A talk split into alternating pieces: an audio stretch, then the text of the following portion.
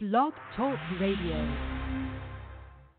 This show is dedicated to my mother and father. From beginning to end, we'll always love you.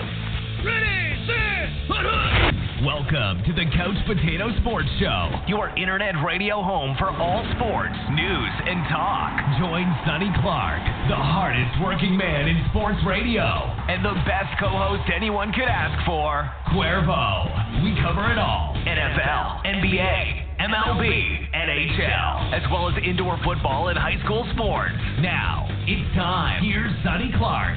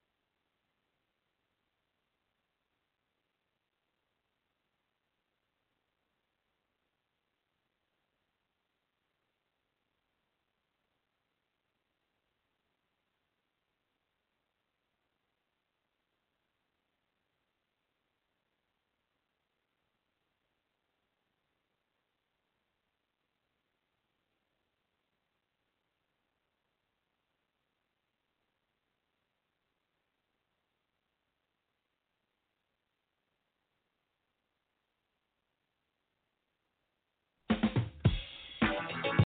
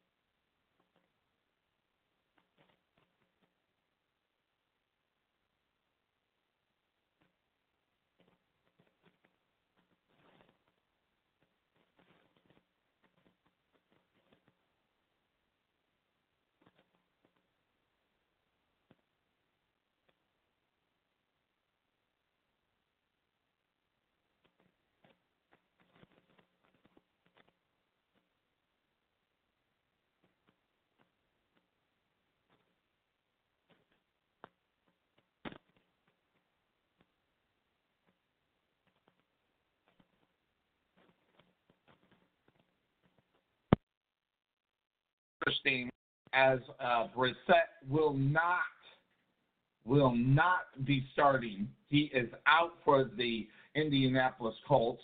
So that situation there, they're going to go to the backup quarterback position. And then um, uh, Josh Gordon, he is supposedly on track to make his debut for the Seattle Seahawks. Folks, I'm just going to be honest. I don't think we're going to see him today.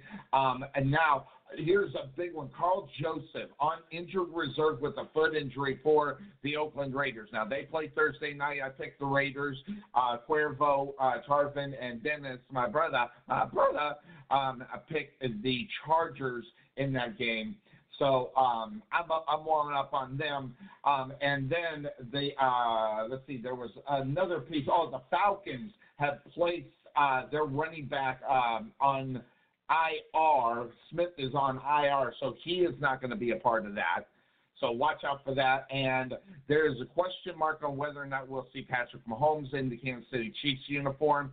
Uh, my my man Matt Moore uh, doing a good job in the backup position. I wouldn't put uh, I would not put Patrick Mahomes uh, in the lineup today.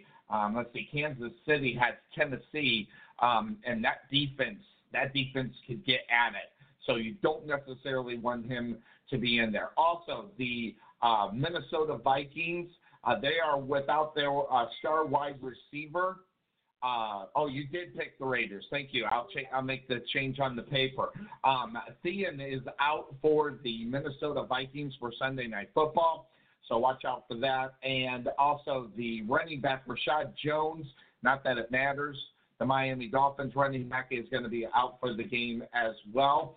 Uh, but some other news that had happened earlier in this uh, week, and then we'll go there. Le'Veon Bell, uh, according to Todd, uh, is questionable. Um, the Jets have, uh, you know, he says the Jets have zero chance uh, even against the Giants. I, I don't know. Both those teams are so bad. I, you know, I, I can't, can't decide.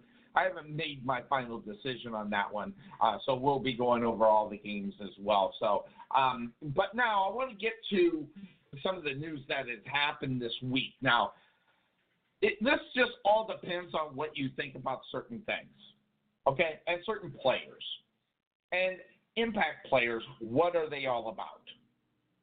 To me personally, I I see the benefit, obviously, of having impact players on your football team. I see it.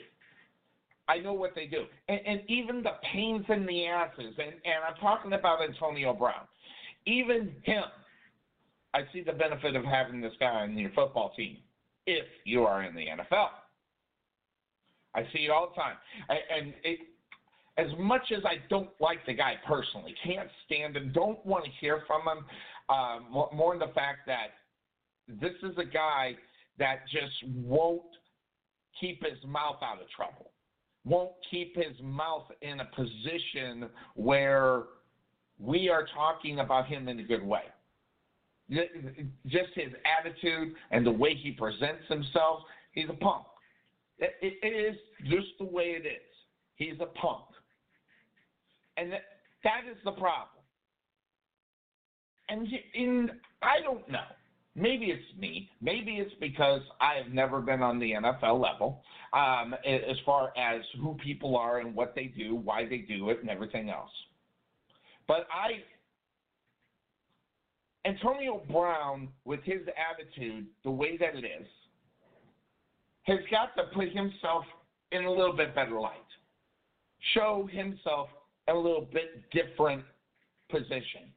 He has had a bunch of problems, whether it be go for the Jets, going to the Raiders, now to the uh, uh, New England Patriots. It's off the field problems, and that, then it's great big burst that he'll never play again. And as soon as someone writes a check, everybody knows no one takes this guy seriously whatsoever.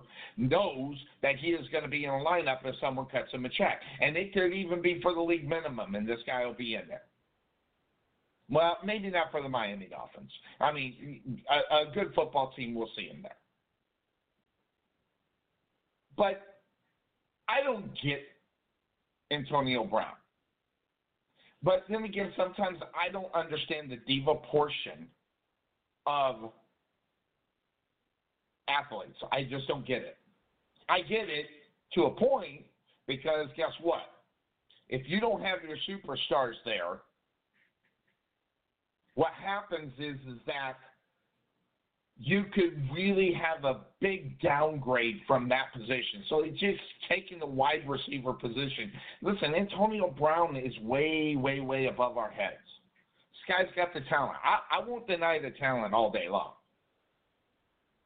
But this is a guy that feels or will not adjust his attitude based upon his situation.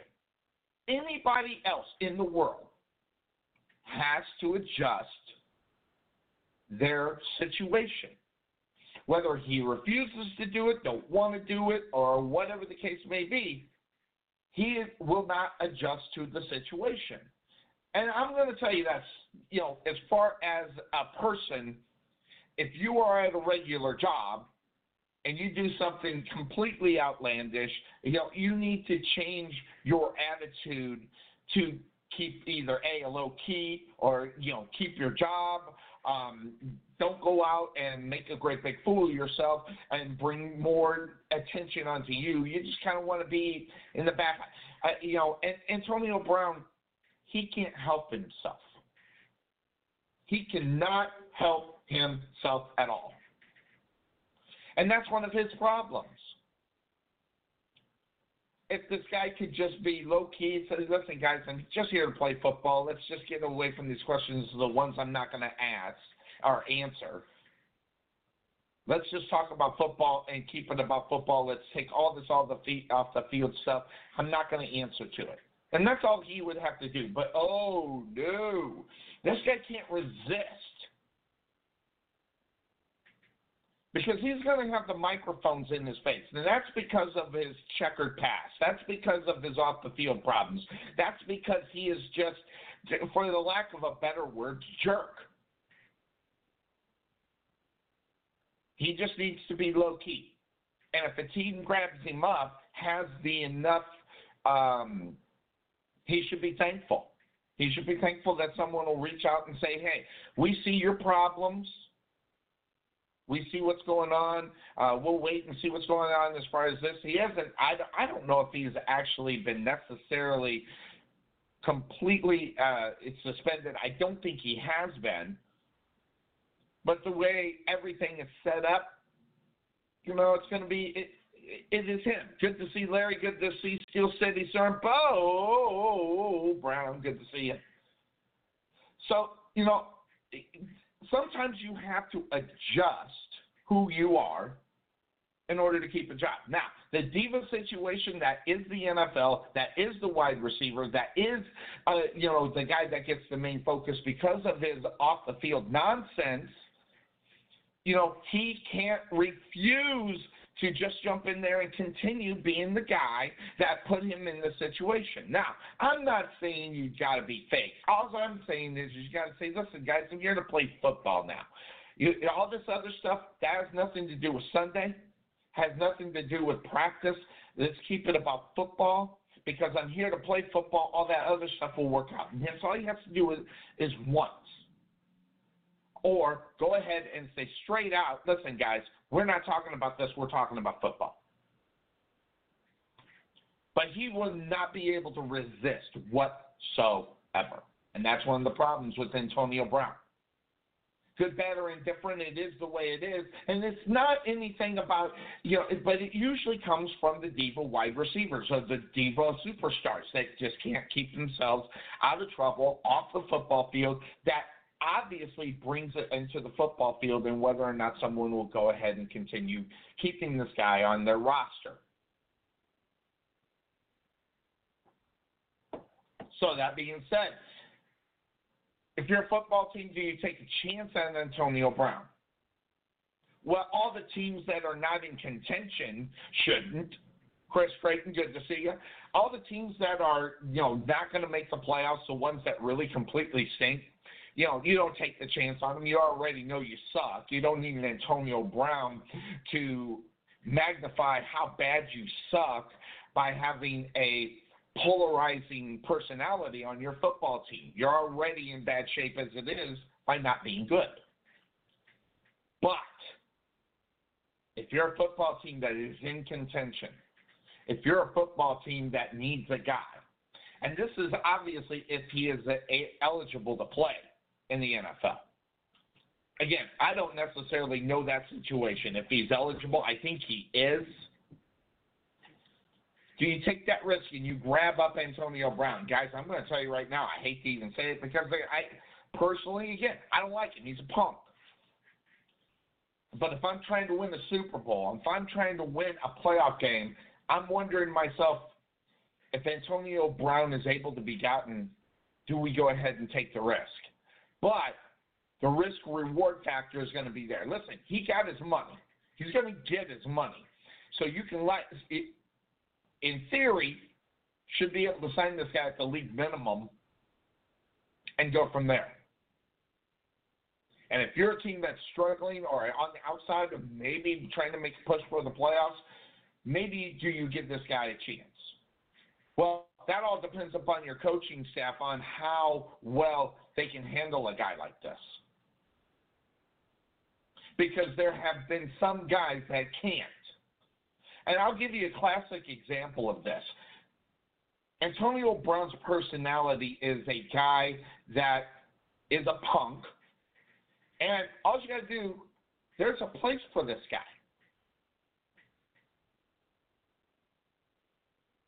But Quinn in Atlanta, you would think, oh, this guy, you know, he's he's been part of everything that's going on.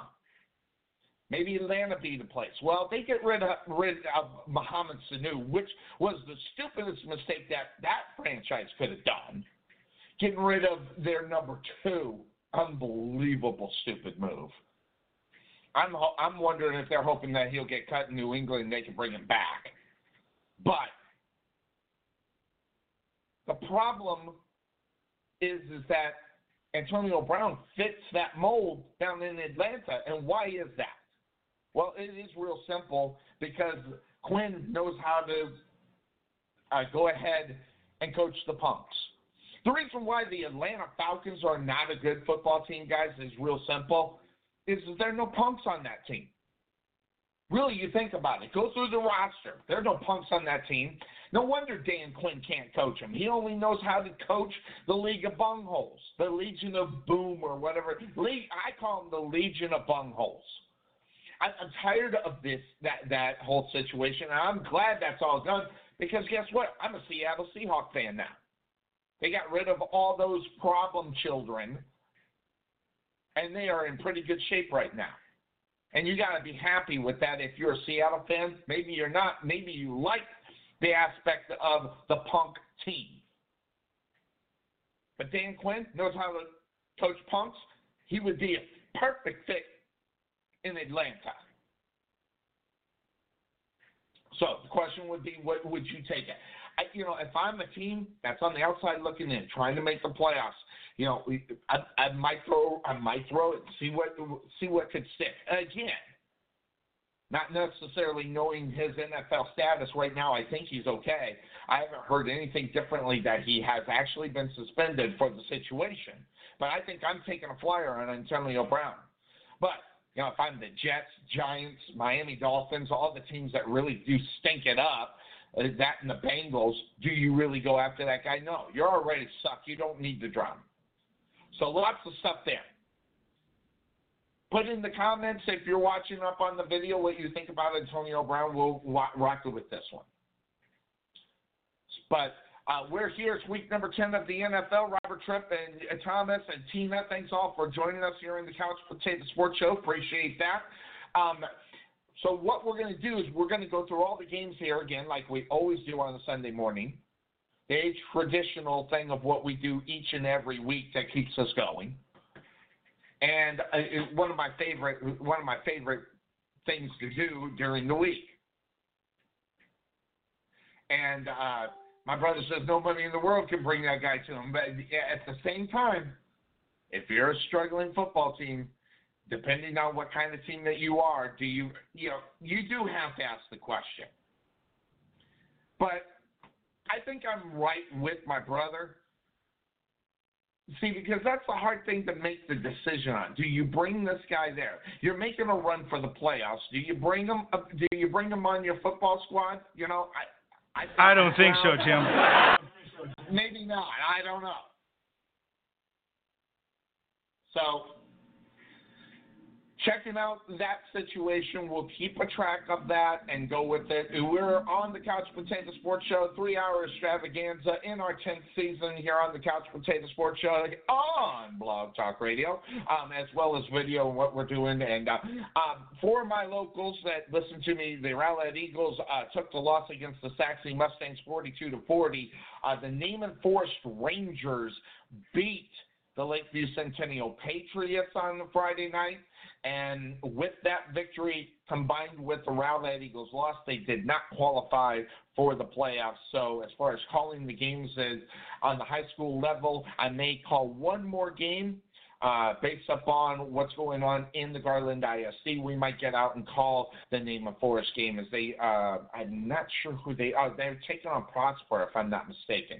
Uh, we may get out there and call that game for the Garland ISD. As we call the games for the Rowlett Eagles, we might make our way out there.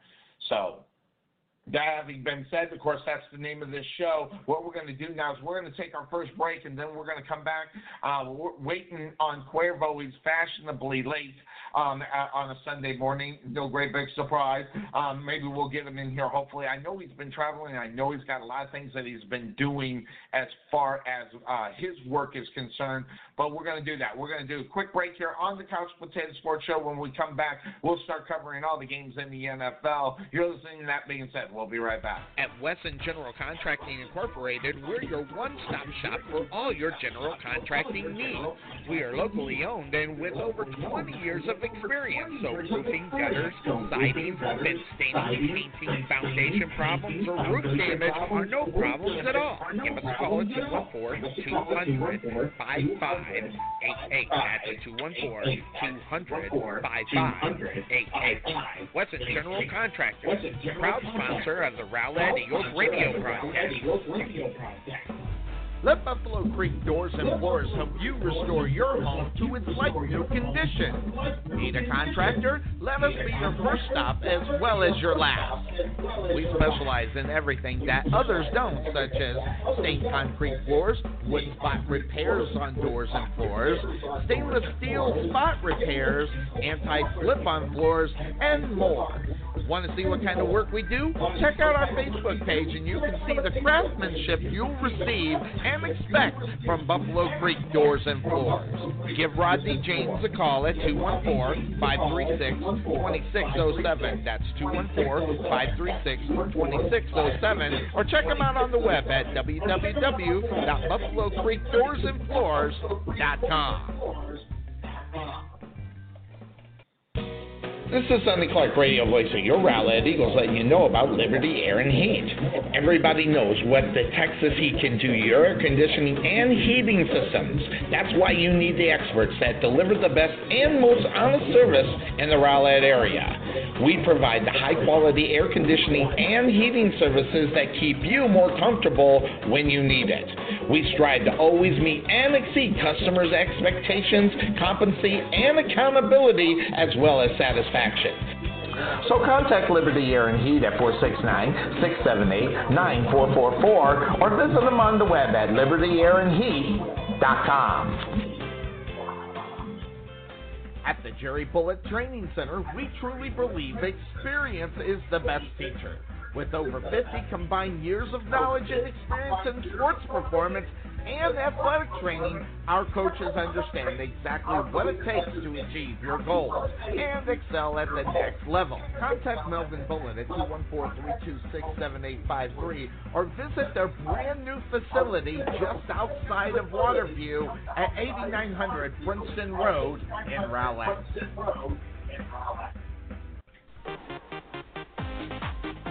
Being taken for a ride? Check out Costco Insurance, serving Texans since 1981. Bundle your home, auto, or business insurance to save a ton. Costco Insurance on the corner of Main Street and Rowlett Road where we make insurance fun. Or check us out on the web at CostcoInsurance.com where we always have the coffee pot on. Yeah, but is it fresh? The prospect of retirement can be exciting and scary at the same time. At Nest Egg Wealth Advisors, we have found many people either approaching or currently in retirement fail to truly maximize some of the benefits offered to them, primarily Social Security. What is it? How does it work? It's simply not a benefit that you start receiving at age 62 because these decisions are so important. My firm has assembled an informational packet on Social Security. If you would like a complimentary copy of Social Security maximization, please give our office a call today at 972-412-6064 or visit us on the web at nesteggadvice.com. There is nothing that beats good home cooked barbecue. Since 1941, Dickey's Barbecue has done all the cooking and you take all the credit. Whether you want real Texas brisket, Virginia ham, southern pulled pork, or fall off the bone ribs, Dickey's Barbecue is the place to go. Choose from our favorite sides of barbecue beans, creamy coleslaw, potato salad, jalapeno beans, and many more. Come see us today at our Rowlett location, 5701 President George Bush Turnpike, Suite 110 in the Target Shopping Center. Whether you want to eat in or take it home, we will fix you up. Don't forget for your next event, call the catering guy at 972 345 6424. That number again is 972 345 6424. Come visit us today at 5701 President George Bush Turnpike, Suite 110 in the Target Shopping Center. Also, check us out on Facebook at facebook.com slash Dickeys Rowlett. For lip smacking, rib tickling, knee slapping, foot stomping, great taste in barbecue, come see us at Dickey's Barbecue today.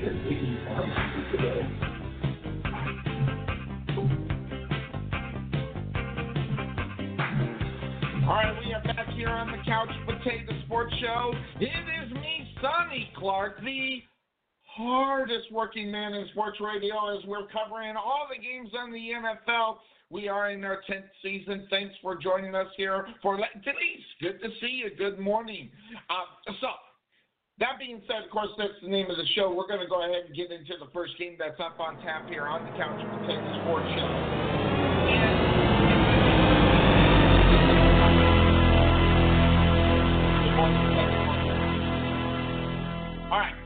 The Arizona Cardinals on the road take on the Tampa Bay Buccaneers. What's interesting about this one is obviously the situation of the former coach, Bruce Arians, who is now the coach of the Tampa Bay Buccaneers, comes into town.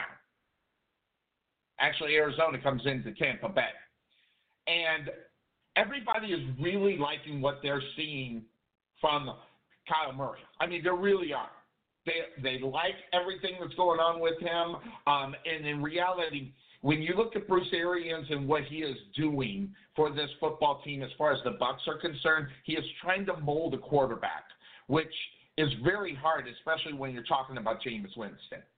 Is not the easiest guy in the world to coach.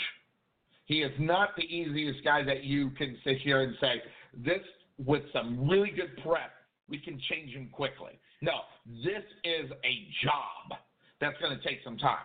This is a job that you cannot expect immediate success from if you are the Tampa Bay Buccaneers ownership and or Bruce Arians.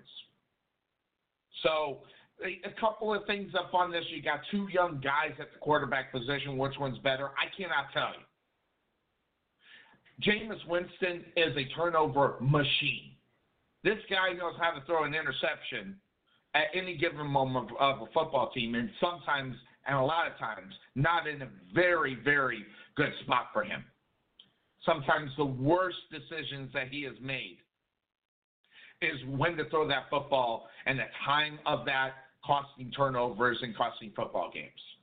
And you see that in the record of a two and six football team. That is the Tampa Bay Buccaneers. Now, on the other hand, you got another football team where you got a young coach, young quarterback, different type of style. But I'm going to tell you right now, I think that if there's one guy that can handle an Arizona Cardinal team and a Kyler Murray led football team is Bruce Arians. This is a guy that knows. This is a guy that led the Arizona Cardinals to the Super Bowl. Now, guys, the Arizona Cardinals, the Cardinal franchise, even going back to St. Louis, never been in the Super Bowl. They've been in championships before the NFL started calling this football or the uh, the Super Bowl, but no Super Super Bowl appearances until Bruce Arians was the head coach of that football team. Now, granted, they had they had um, Kurt Warner at that time, so that was that was a big for him. But the Bucs haven't made the playoffs since 2007. They're not going to make it this year either. The Arizona Cardinals are not going to make it. But as far as futures are concerned, as far as the game is concerned, this one here is dynamite. Nothing to lose here in this one. Now, if you go back and you listen to what really people are talking about as far as the relationship with Arizona and Bruce Arians, it was never a bad situation. So any kind of bad feelings that people have with it are huge. But also, you got a lot of football players that were Arizona Cardinals right over there in Tampa Bay.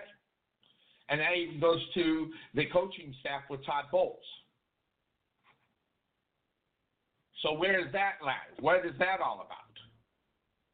How is that working? And I don't know. I, I look like I'm stalled up on the video portion of this. I hate to do this because I don't know if it'll kick me off or not. Uh, I'm gonna try it. I'm gonna try it. It's not letting me do it. So we may have to make a quick switch at the break. We may have to jump into a quick break so I can throw up a different type of video, um, as I'm trying to use a different setup as far as the video was concerned. So I may take a quick break here uh, to get that adjusted to get us back up on the video portion of it. That's probably exactly what we're going to do, guys. We're going to do that. We're going to hop into a quick break. Oh, hold on, I'm back there. Okay, so I don't have to. So back to the game. You have Todd Bowles on the defensive side of the ball, which is the defensive coordinator for the Arizona Cardinals when they went to the Super Bowl. Um, all kinds of stuff going on as far as that is concerned. Um, so when you have guys like that, also, uh, also Harold Goodwin is also there uh, with him. So and whether they're offensive linemen such as uh, uh, Watford, uh, Minster, and uh, T.J. Logan, some guys that are former guys from that football team over in Arizona. But Kyler Murray is a different type of guy. But again, I look at Bruce Arians – as far as coaches are concerned. And I ask myself the question, and I think it's a fairly easy one can Bruce Arians control this guy? With the combination, the Todd Bowles at the defensive coordinator position, along with Bruce Arians, you, you have to look at it. But David Johnson's supposed to be back for the Arizona Cardinals. Will he be 100%? I don't know. He's missed uh, uh, quite a few games this year with the ankle injury. Has 300 yards, uh, 315 receiving as well. So a big impact player might be back, but will he be 100%? I think he's probably going to split some time with Kenyan Drake. 110 yards and a touchdown, caught four passes for 52 yards back on Halloween. And that was a game they lost 28 to uh, 28 to 25 to the 49ers in a, in a big division game. Also, Chase Edmonds, he's nursing that hammy. This guy came up off the bench. No one even knew who he was. Every fantasy player went out and grabbed that guy as soon as they saw this guy hit it and do what he did. So will he be 100%? I, I don't think either one of these teams are a football a good football team. And in fact, I think to myself, I say to myself, self, who is the better football team? I think it's the Arizona Cardinals per se. But this one here, you look at what's going on. The Bucs right now led the NFL in rushing defense. They're one of three teams uh, giving up 293 yards passing. So you got to you got to take a look at what's to end up happening. You can look at the numbers, you can look at the stats, but something tells me that the Buccaneers are to get a victory today. Bruce Arians being the coach of this football team makes that possible. Because I'll be honest with you, I don't know if there's too many other teams out there that can do what Bruce Arians can do on the offensive side of the ball or uh, against a team coming up against him that he's very familiar with. So the simple fact of the matter is neither one of these teams are going to make the playoffs, but it's going to be a good game. And this was one of my sleepers. I'm going to hang on the Bucs in this game, um, as far as that's concerned. Uh, right there with me is Charvin from Way in Sports Talk. My brother is going to go with the Arizona Cardinals. Kind of likes that Kyler Murray situation, but you know the playoffs are a tough thing to do. Playoffs? And you, talking about? Yeah, playoffs? Yes. You kidding me? Yes, the playoffs. Playoffs? Every time I say playoffs, that guy has to get in here. Uh, they're not going to make the playoffs. It's going to be, but sometimes these games where guys have nothing to lose know they're playing for jobs, not just for this year, but for next year. And this is one team, one game that you can watch both teams, and maybe someone will take a flyer for that player and bring them on board somewhere else. So I think this one's going to be a good one. It's going to be fun to watch. If you're an NFL red zone guy, such as I am, you will enjoy this one and it'll be a lot of a lot of fun right there. So I'm up on the Arizona Cardinals in that one, so that's going to take us to our next game that is on the board with.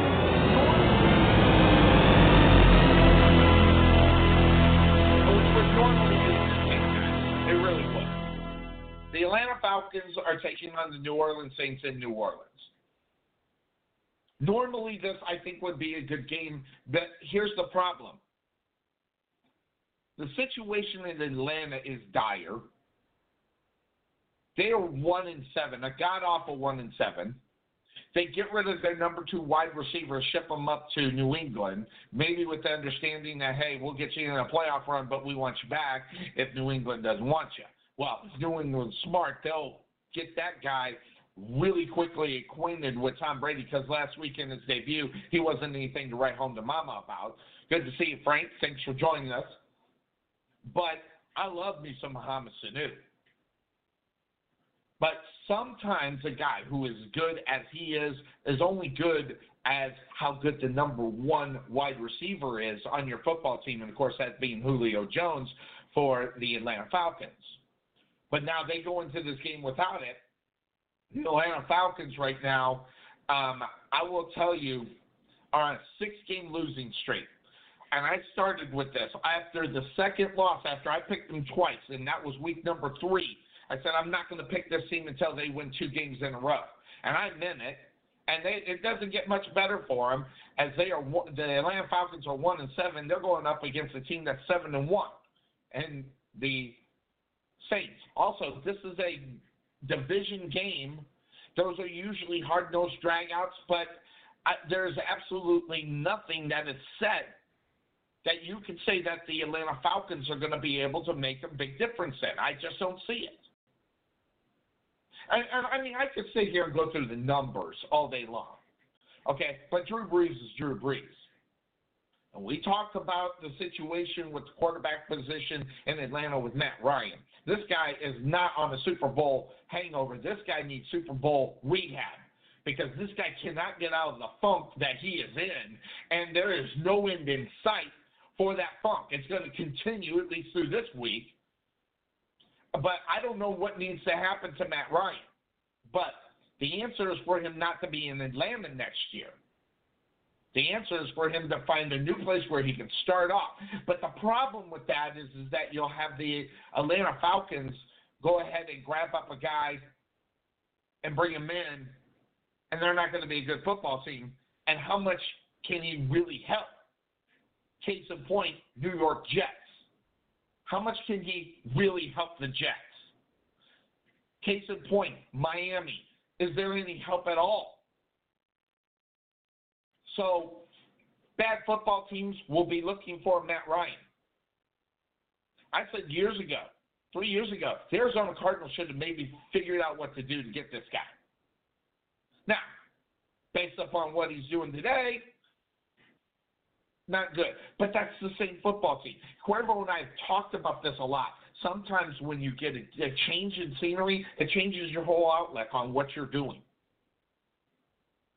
And Matt Ryan is one of these guys that could be definitely a guy that could look you know, take advantage of that situation.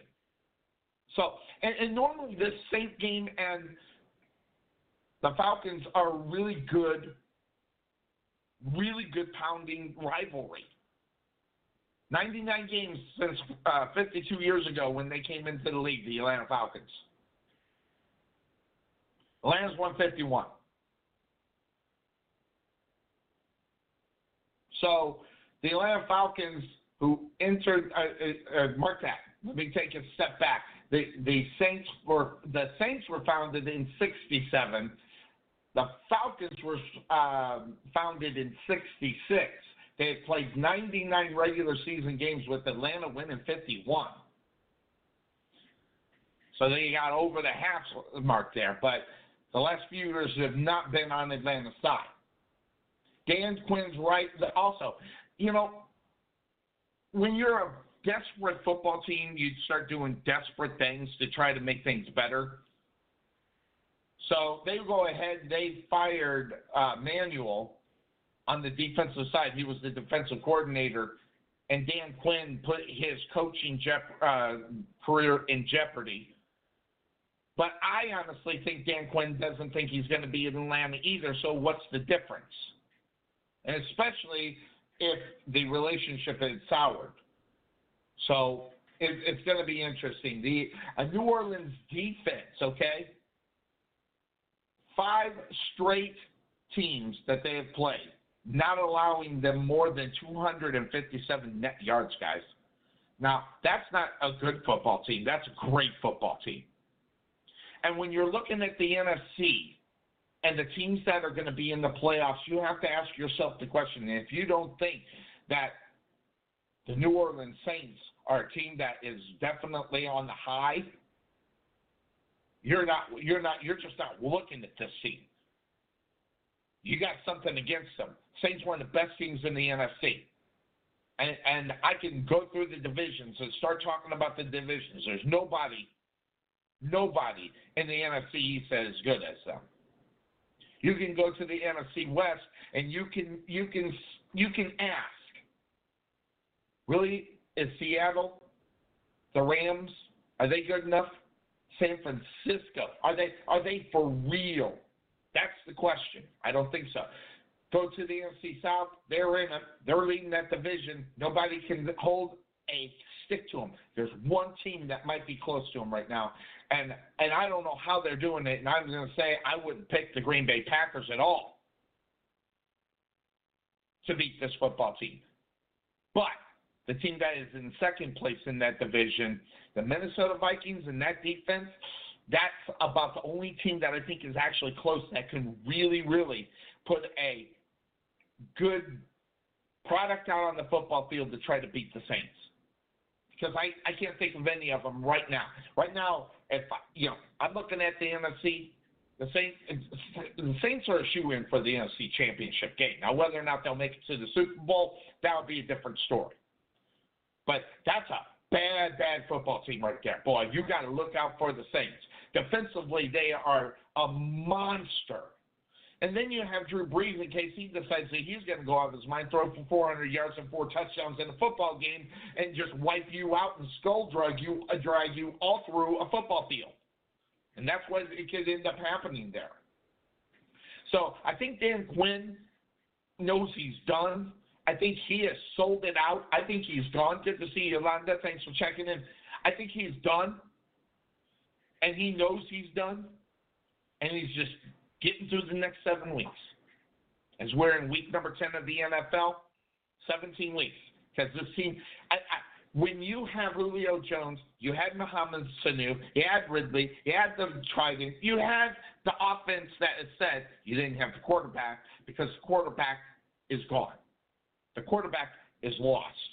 The quarterback has no clue right now. And that's not a good thing for the future of your football team because now not only do you have to get rid of Matt Ryan, you got to fill the shoes of a guy who once was a pretty good football player and be able to get the ball, deliver the ball to a one-two-three that is a pretty good one-two-three combination in the NFL at the wide receiver slash tight end position with the Atlanta Falcons. Who's going to step in? You want a rookie to step in with Atlanta? I, I don't think so. But back to this, I, again, I'm not picking the Atlanta Falcons until they win two games in a row, and they're not going to get it today. And no one else thinks he's going to get it. As Tarvin and my brother also are, are on the New Orleans Saints in that one. So you you look you look at you know as far as the talent out on the football field, these teams are really close because the defense for the Atlanta Falcons is not as bad. They're just on the football field too way, way, way too much. And if they could get off of if the if the offense could sustain drives, keep them going, the defense wouldn't be there. And the defense is not as bad as the numbers as far as the points that are put, being put up against them indicate. And not only that, Todd just made a huge point. They did a lot of this without Drew Brees at the quarterback position because of injury. Now, they were on the bye last week, and they brought back Brees two weeks ago. They, they didn't need it, but he didn't skip a beat. I would have liked to see Teddy Bridgewater stay in there just in case. But they go out and they got the victory two weeks ago. They come off this bye, they're fresh, and a lot of Falcons are out of gas. So it's not good for them whatsoever, and it's going to be a long rest of the season for the Atlanta Falcons.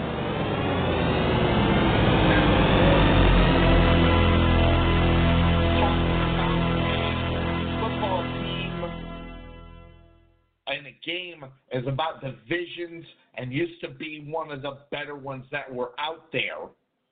The AFC North has the Baltimore Ravens taking on the Cincinnati Bengals. I'm not going to waste a lot of time on this game, guys. Cincinnati is Cincinnati. They are bad. And guess what? There is no end in sight for AJ Green to get back out on the football field because reports that I were, were hearing last week is, is that he's not even close. That high ankle sprain was huge. He comboed it with a, a slight tear. Has to be a slight tear in the ankle with one of the tendons. Has to be. That hasn't been reported. I'm just going by experience, knowing about a high ankle sprain and a tear. There's something more than just the quote unquote high ankle sprain. And I hate the fact that Baltimore is going to go in there and just really, you know, have an easy day. Because normally this game is a good game. Normally we're seeing this game at this time of year being a vital game for for one of these teams, and you have the Cincinnati Bengals offered right now, 0 and 8, and the Baltimore Ravens, and I guess if you want to say impressive, six and two, you can say it. I don't know if I was sorry. I, I don't know if I was wrong about Jackson or not. I I'll, I will just say I'm still not sold. Yes, I've seen a lot of them, and I am just not. I'm still not sold. I don't know really what it's going to take to actually sell me on Jackson at the quarterback position for the Ravens. They are six and two, impressive. They stymied the Patriots defense and won a game 37 to 20 against the Patriots. Now, here's the thing about the Patriots: the Patriots can give a rip that they won that they won that football game. The Patriots could care less that the Baltimore Ravens beat them. Now, but what was impressive, that game was in Gillette. That that's the impressive thing when I see it. So when someone asked me when you were looking at these games and everything, uh, how how was how what was the setup for it? Well, I'll tell you the setup for this and what ends up happening. Let me check. I always want to check something because I don't think I have it on my board. Yep, there it is. When I when I look at these two teams, normally I, I'm I'm seeing an impressive game. Normally, I'm seeing a, a game that has a lot to go to go on. So all these situations, as far as certain football teams, it's all about what can end up happening at a later time. And for the Baltimore Ravens, if they drop this game, which I don't think they are, if they drop this game, Can you imagine the setback of that football team as they're heading, getting close to the playoffs? I mean, do you think that they'll ever be the same if this is if they take a loss to the Cincinnati Bengals? I think it'll be a rough time for them so, to get Jim. back into it. I don't think so either. I don't. I don't think so at all. I think it could be, and, and not only that, it could be a real, real ugly thing for them. But right now, when you have the Cincinnati Bengals, right now they are being looked at as the laughing stock of the NFL right now. And with no end in sight, by the way, with the Baltimore Ravens coming in. And, and so the question is really one thing. No one respects this football team at all. So bad. It's so terrible. bad. Crazy knucklehead is Terrible. This is a bad football team. And if Miami went up against them, Miami would win. Now, what does that say about Andy Dalton? I don't know.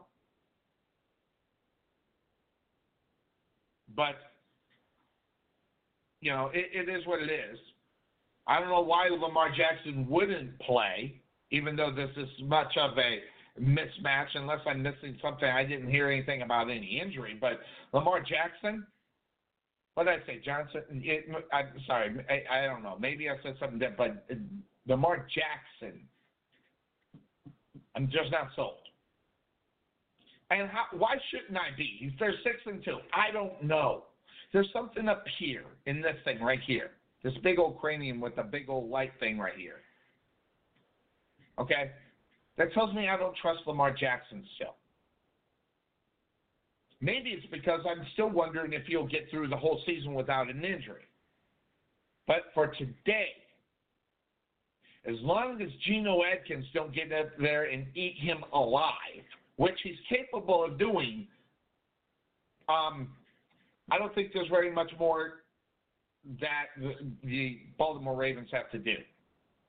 And the bad thing about that as well, if you think about it, a game like this one could definitely. And, and if you're if you're Jim Harbaugh, you've got to after this game, after they whip the holy hell out of them, you're gonna have to get Lamar Jackson and get him in a room and say, listen, this was a scrimmage. Especially if they whip him. You got to get him in a room and say, listen, this was a scrimmage. This is not a real football team out there right now. Any other week, maybe uh, as soon as they get the personnel and doing what they got to do in order to be good, as soon as that happens, then yeah, then maybe we can talk and you, you can maybe get out there. But that being said, of course, that's the name of the show. Jim Harbaugh can't afford that. Can't afford to have this young kid get a head that is bigger than mine, and I got a pretty big noggin. Got to keep them down to earth. Got to keep them to the level. Got to keep them with, with within striking distance of sanity. Because if you if you beat the Cleveland Brown, uh, if you beat the Cincinnati Bengals, forty-eight to six, it, th- that's nothing. So watch out for that one. This one, not much, again, not much in the game. Uh, not too many people give them an opportunity to win this game, being Cincinnati either, as my brother and Tarvin are on the Baltimore Ravens as well. So um, that's something to keep track of, though. I, normally, a very good game. Normally, a game I look forward to this, you know, but this season, it, it's not here, and it hasn't been for the last couple of, you know, I don't know, last couple of years. In fact, if anything, they've been a laughing stock that is out there. Yes, a laughing stock, the Cincinnati Bengals. So we'll find out about that one. I am on Baltimore Ravens.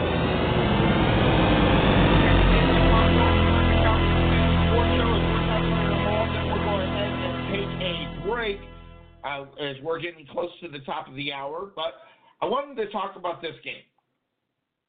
Guys, you got an upset alert heading your way.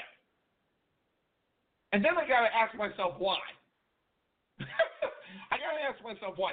Sonny, whatever you're taking, whatever you're doing, okay, you need to stop.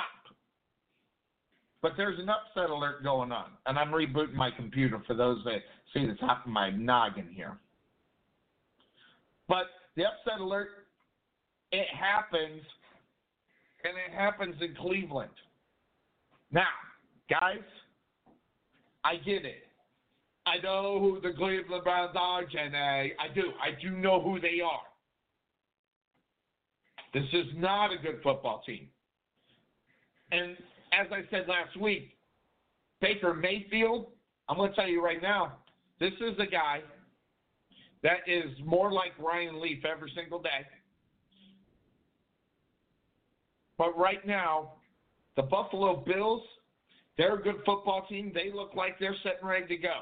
They're doing really, really good in the AFC East, which normally we're seeing the Patriots run away with this by four or five games, and ah, that's not happening. Good, bad, or indifferent, it is what it is. But the Cleveland Browns are at home. That's number one. Number two, as good as the Bills are right now, they're beatable. I mean, when you talk about the Bills, you don't sit here and say, "Oh my God, that's that's the Bills." You don't get all that excited about it. You just don't. And if you do, you're you're misguiding yourself. So, when you ask yourself the question, where are the Bills going to be at the end of the season? They're going to be hanging on quite possibly for a playoff spot. Because when you look at it right now, you're going, Sonny, you've lost your mind. This is a team that's primed for the playoffs. Yeah, yeah, and yeah, but no. Because if you go back in time, go back in time. You go back in time a little bit with the Buffalo Bills, and you see what EJ Manuel did in order to get uh, not EJ Manuel, I forget his name. Took it, it took the Bills to the playoffs. They lost in the first round, which was that wasn't the big problem. What the problem was was they had a football team in reality that had a pretty good team, but they don't have a quarterback. Now, we can sit here and argue all day long, and you may even be right. But I'm telling you right now, the Buffalo Bills right now are a football team that I don't trust. Their six and two record, I think it's suspect. They're six and two, and, and comes to the quarterback position. I'm sorry, sometimes the writing's on the wall, and you might be able to fool some of the people some of the time. And in this case, you might be able to fool NFL football teams some of the time, but you're not gonna you're not gonna you're not gonna fool the New England Patriots. You're not going to be able to fool something. And what's going to happen, and, and it happens in sports all of the time a football team such as the Cleveland Browns, okay, are primed to, to throw an upset based upon what is going on in their nonsense. And their nonsense in Cleveland is that they can't get out of their own way sometimes. Now, normally you look at a team that can't get out of its own way as a team that you don't even give two shapes of garbage about. But the Buffalo Bills, I think we talk about it in the NFL. We talk about teams that are contenders and pretenders. Listen, the Browns are not a good football team. Everybody knows it. And those that got on that crazy bandwagon thinking that they were, okay, have got to come to Jesus here on a Sunday morning and realize they're not a good football team. But guess what? They've got some talent on that team. I'm not going to take away. Listen, I'm not going to take away from Baker Mayfield. Okay, I think the guy's got some skills. But you got Odell Beckham, and if you have Odell Beckham, as much as I don't like that guy, this is still a football team with Odell Beckham on it. And he's capable of making a big play at every any given moment. Again, we're not talking about the Cleveland Browns being a good football team. But I'm talking about are the Bills really a contender? And, and if you're not asking yourself that question, you're asking the wrong question. Again, impressive within their within their uh, division of football. If you can keep up with the Patriots, who's been skull dragging everybody every single year by four or five games, sometimes three, at least three, uh, sometimes four or five games, winning that whole division of football, and you're hanging on right there, right there with them, that's impressive. But as much as we talk about the Dallas Cowboys in the month of November and December, it's going to be the same thing for the for the Bills. And guess what month it is? It's November, baby. This is when real football starts. Week 10, 11, 12. If you're a team that's on the cusp of being a good football team, you got to go out and beat the Cleveland Browns. But I am not one of the belief that the Bills are contenders. I think they're pretenders. Not only that, I think they're pretenders big time, not by a little.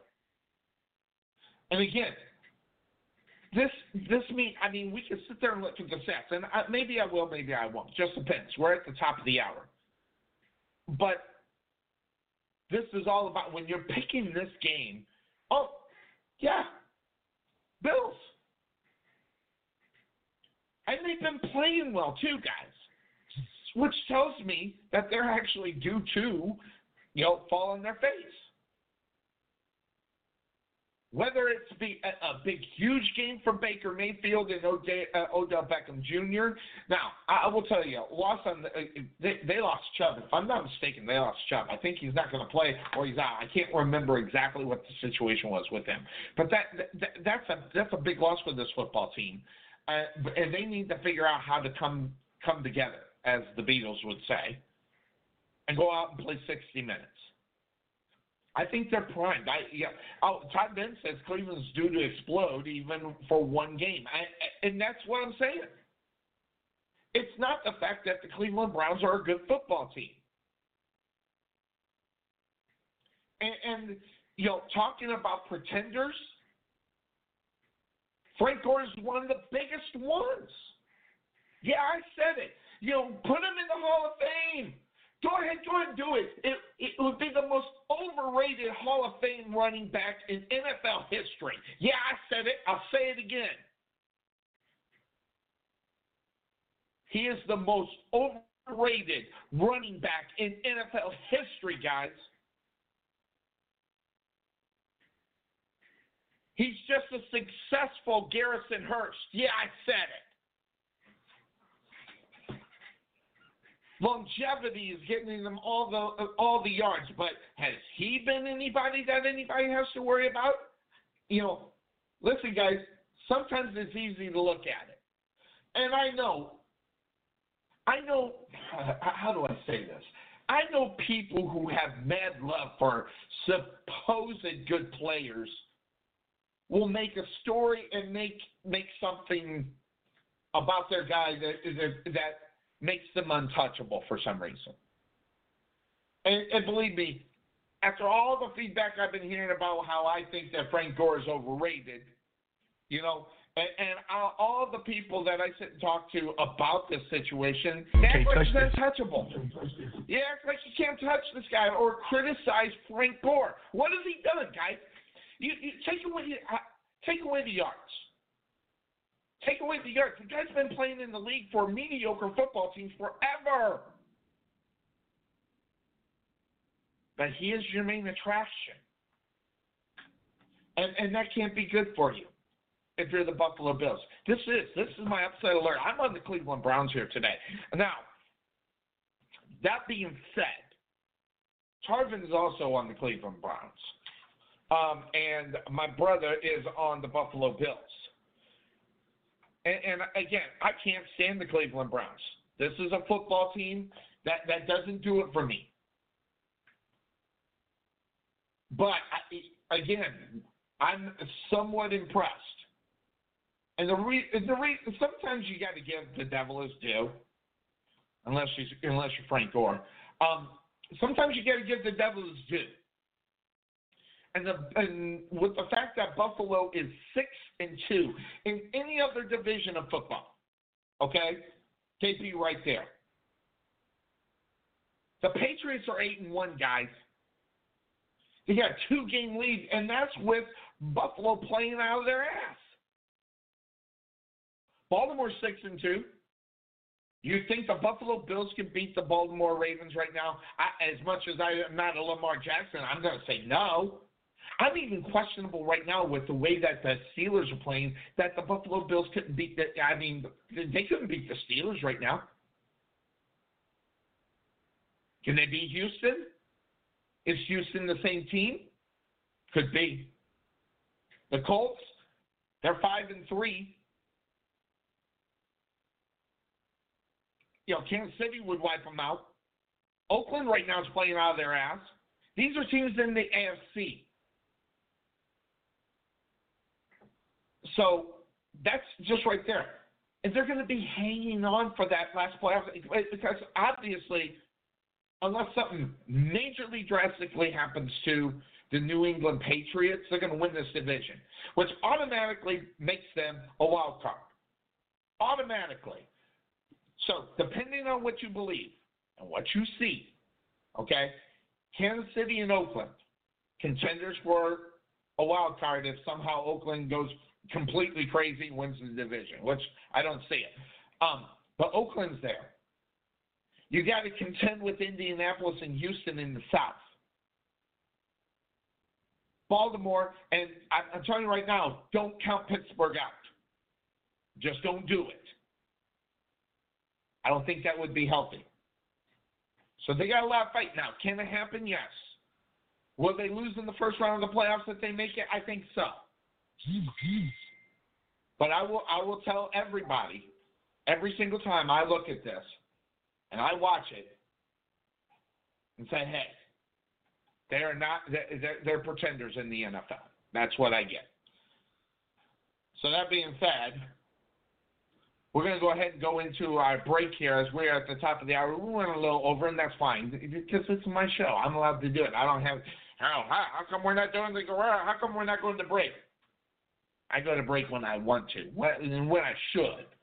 So uh, that's what we're going to do. We're going to go into a break here on the Couch Potato Sports Show. When we come back, we'll get back to more of the games that are sitting uh, for the NFL. Um, I'm going to hold on the Detroit Chicago game. So if Cuervo wakes up out of a drunken stupor, or if he is not out on the road doing some military work, we'll talk about. It. But when we come back, we got Kansas City at Tennessee. What do you think of that one? Tennessee kind of strong at home. Um, they don't have their main quarterback, Matt Moore, at, back at the quarterback for Kansas City. Um, the uh, battle of the, I guess if you want to call it the um, the subway uh, game. Uh, the Giants and Jets up in New York, Miami and Indianapolis. We'll talk about more. And, and interesting, I think, could be brewing. Carolina and Green Bay. We'll talk about those more. We'll talk about more stuff that is happening in the NFL. You're on the Couch Potato Sports Show, and we're in our 10th season. I'm Sonny Clark, the hardest working man in sports radio. We'll take a quick break, and when we come back, we'll get back to more NFL games. Let Buffalo Creek Doors and Floors help you restore your home to its like new condition. Need a contractor? Let us be your first stop as well as your last. We specialize in everything that others don't, such as stained concrete floors, wood spot repairs on doors and floors, stainless steel spot repairs, anti slip on floors, and more. Want to see what kind of work we do? Check out our Facebook page and you can see the craftsmanship you'll receive and expect from Buffalo Creek Doors and Floors. Give Rodney James a call at 214 536 2607. That's 214 536 2607. Or check him out on the web at www.buffalocreekdoorsandfloors.com. This is Sonny Clark, radio voice of your Rowlett Eagles, letting you know about Perfection Body Sculpting located in Rowlett.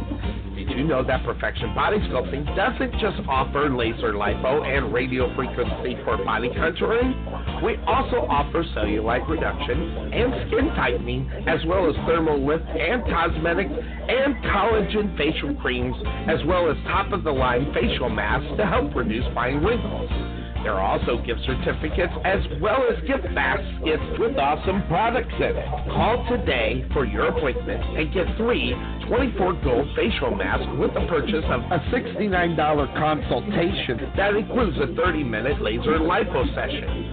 So contact 214 735 8519 or visit them on the web at www.perfectionbodysculpt.com.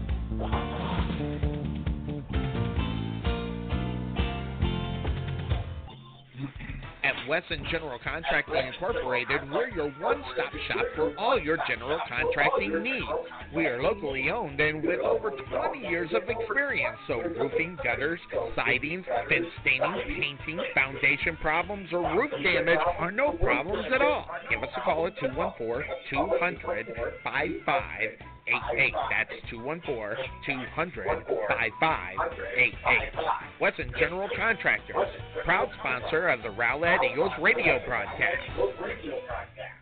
At the Jerry Bullet Training Center, we truly believe experience is the best teacher. With over 50 combined years of knowledge and experience in sports performance and athletic training, our coaches understand exactly what it takes to achieve your goals and excel at the next level. Contact Melvin Bullet at 214-326-7853 or visit their brand new facility just outside of Waterview at 8900 Princeton Road in Rowlett.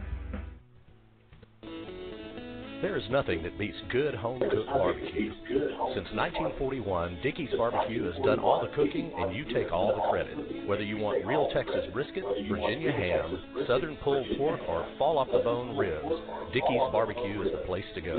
Choose from our favorite sides of barbecue beans, creamy coleslaw, potato salad, jalapeno beans, and many more. Come see us today at our Rowlett location, 5701 President George Bush Turnpike, Suite 110 in the Target Shopping Center. Whether you want to eat in or take it home, we will fix you up. Don't forget for your next event, call the catering guy at 972 345 6424. That number again is 972 345 6424. Come visit us today at 5701 President George Bush Turnpike, Suite 110 in the Target Shopping Center. Also, check us out on Facebook at facebook.com slash Dickeys Rowlett. For lip smacking, rib tickling, knee slapping, foot stomping, great taste in barbecue, come see us at Dickey's Barbecue today. The prospect of retirement can be exciting and scary at the same time. At Nest Egg Wealth Advisors, we have found many people either approaching or currently in retirement fail to truly maximize some of the benefits offered to them, primarily Social Security. What is it? How does it work? It's simply not a benefit that you start receiving at age 62 because these decisions are so important. My firm has assembled an informational packet on Social Security. If you would like a complimentary copy of Social Security maximization, please give our office a call today at 972-412-6064 or visit us on the web at nesteggadvice.com.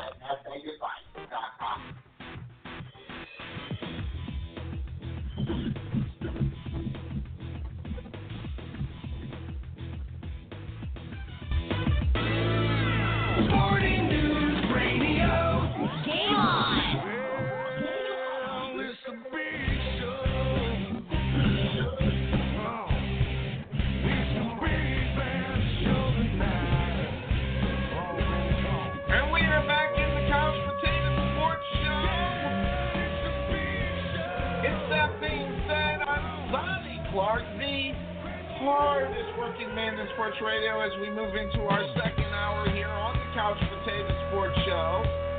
Our weekly tradition continues on and will be. Tough luck for the Rowlett Eagles. Big win for the Naaman Forest Rangers for all my locals. Rowlett out of the playoffs. As what an exciting game, though. Great, game, a fun game to call as well. Um, too bad it's all over. However, I'm gonna make a telephone call, and I may be calling the Naaman Forest Ranger game that's going to be happening over at Homer B. Johnson Stadium, as they'll probably be taking on Prosper if I'm not mistaken. Uh, so we may do a solid for our Garland ISD, um, as there probably won't be any live radio. Um, I don't know if Bill Cerna will be back there, but I do know I could probably get the Sparrow in to give me a hand on that one.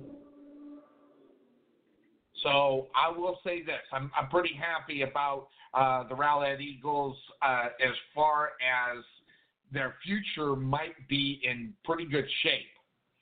Uh, taking a lot of beats, lots of bruises in this one this year, so I think they can be ready to go come next year. We'll find that out. Of course, Uh, Rowlett varsity basketball will start in December. I'm not sure the dates that we're going to be able to get out. Um, those are games that are not on the schedule. The schedule does not start for our coverage on the Couch Potato Sports Show until January. So games that I might bring to you in December, maybe a November game, that will be based upon my schedule to be able to get there and how I feel. Vincent, good to see you, my friend. Speaking of the Rowlett Eagles, unfortunately, again, uh, not making the playoffs. So maybe we'll call that game, maybe we won't. We'll find that out. So, that being said, of course, that's the name of this show. I have been asked to talk about Sunday Night Football so I don't forget. And, and guys, it's because of my locals here, and a lot of people you know, say they say, well, you usually save the Cowboys till last. Uh, well, and, and in this case, it would have been close to last because of the fact of where they are. But before I get to that game, there's some there's some other business that I've got to um, I have to take care of, and the reason being is because I gave someone some real good advice this past week regarding their football team. And they listened to what Sonny had to say. Well, no, not necessarily their football team. No, it was their football team. I'm not. Hold on. Before, let me. Before I make that statement, let me just turn the page, as Bob Seger would say. And let me see. Let me see. Let me see. Let me see. Uh, it was one that I got right there. No, it wasn't that one.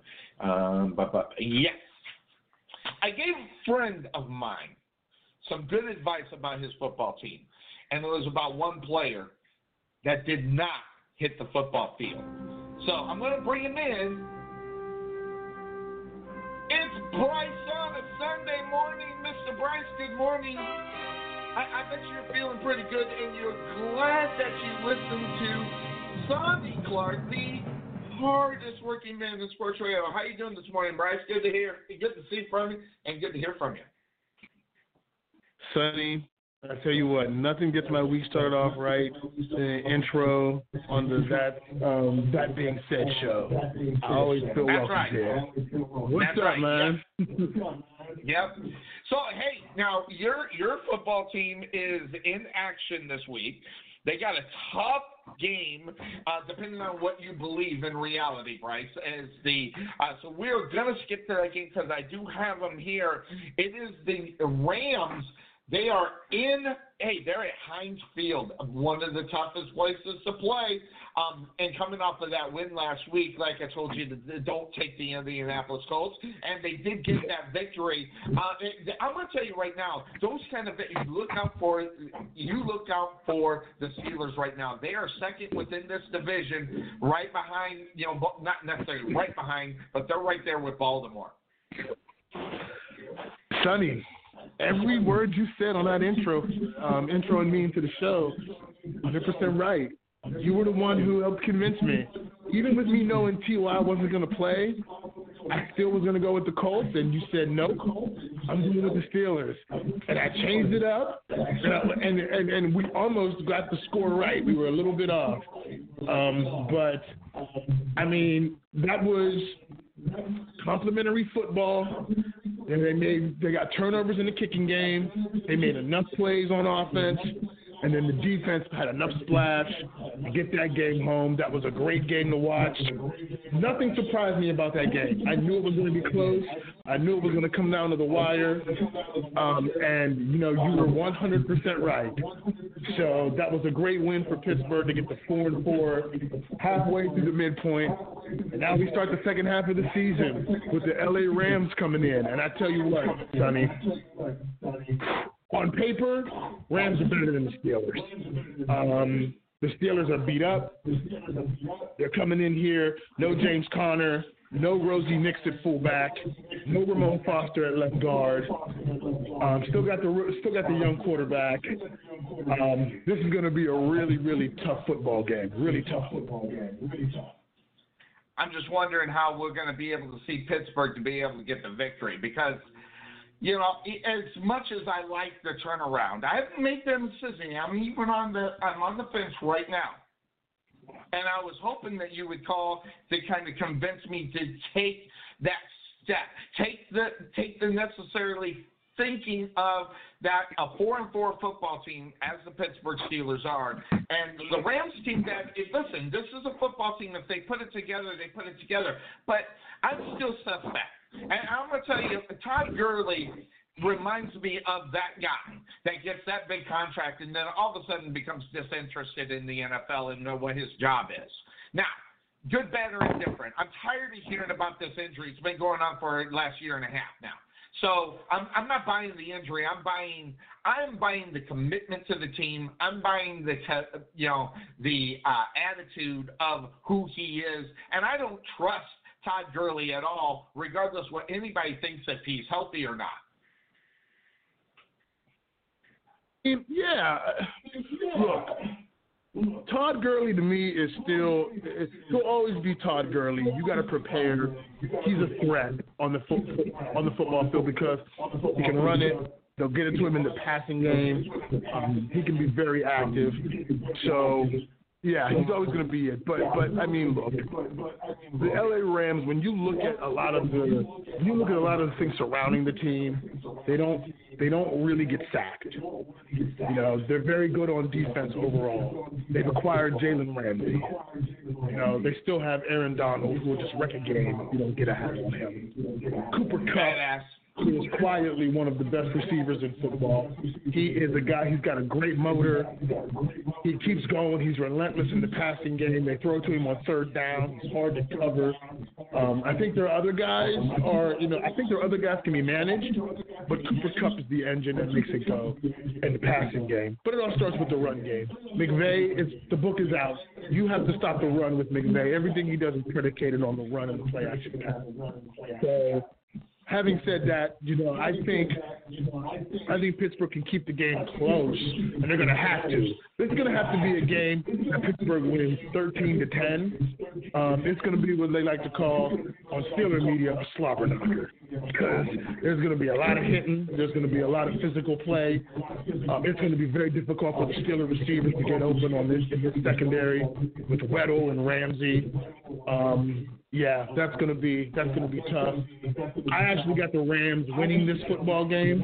Um, I'll go with I'll go with the score of 20 to 13. Um, if Pittsburgh gets a win, it'll be 13 to 10. But I'm on record as saying I think this is a game that they that they lose. Um, I think this is the game that they're just not. The, Rams overall are a better football team right now. Well, I'll tell you, you, you look at this, there's a couple of things to keep in mind. Even if the defense is there for Pittsburgh, you still names that you're talking about. You know, Jalen Ramsey, Aaron Aaron Donald is just a machine. Uh, but the thing that really worries me about this game, as far as Pittsburgh, even though they're home, this is this is atypical Pittsburgh Steeler football time of year. Okay, but normally they have the better record. Normally they're in contention in the uh, AFC North. Normally they're even dominating the AFC North. The problem that they got going on right now is is that they're 28th in the league in the red zone touchdown percentage. And that, if you're settling for field goals, you lose football games. You got to get past the line. You got to get over that goal line, and they have not been able to do that. And uh, well, the ranking shows that 28th in the NFL with the combination of the defense that's going to be coming at them. You know, even though they got a pretty good uh, defense, I, I think I hope they got a I hope they got a backup quarterback in, in Pittsburgh um, uh, for this game. Um, I'm not sure who they got, who they don't have, or whatever the case may be. But I'm going to tell you right now, that's going to be a tough. That's going to be a tough spot for them in reality. Well, well, yeah, absolutely. I mean, the backup quarterback is Duck Hodges, um, who I think is a good number two, number three quarterback. You know, I, I I thought he came in and got a game against the Chargers. He was the starting quarterback. He did a good job. Um, I you know, I'm still a little bit leery watching him throw the football down the field as a backup. He didn't have to do a lot of that in that Charger game, which is good. Um, but at the same time, this yeah, when you look at you know when you look at the the Ram offensive line, I mean they don't give up a lot of sacks. Now last week they did give up four sacks, but overall they don't give up a lot of sacks. You know, they're they're very well they're very well coached. Get the ball out on time. Um, they don't really, you know, they don't really they don't really make a lot of mistakes. I think the way you get them to make mistakes is you get to Jared Goff, but you got to stop the run first. So is Pittsburgh capable of doing that? Yeah, particularly when you don't have a receiver on the other end outside of Cooper Kupp that really really scares you. Everett, I think, is a tight end is good. So Pittsburgh has had trouble with tight ends. So this is going to be a challenge. You know, Pittsburgh's going to have to hold them a little bit, but I just don't see it, Pittsburgh doing enough on offense. You know, to really get enough scoring, particularly in the red zone where they've struggled. And so I like the Rams in this one again because I think- the Rams overall are better football team. Yeah, I, I'm I'm generally right there with you as far as the pick, but it, yeah, I'm to give. I, it, I always like to leave with something for you to be to really be happy. You know, we we just talked about Aaron Donald. You know, being the machine. I mean, getting to the quarterback. That's just his job. I, and, and guess what? He's pretty good at it. But here's one thing that you can be happy about if you're a Steeler fan, because the Steelers in reality are fifth in the league in sacks with 29, led by Watt. So, you know, you look also Dupree, um, he's in there, and he's between Watt and Dupree, 13 and a half sacks through eight games. Now, I'm going to tell you right now that's impressive. And again, if you take the step back and look at the Pittsburgh Steelers, if they had Ben Roethlisberger in the lineup, you're talking about them maybe being on top or at least tied right there in the, the division uh, with the Baltimore Ravens. So, um, I, you know, interesting game.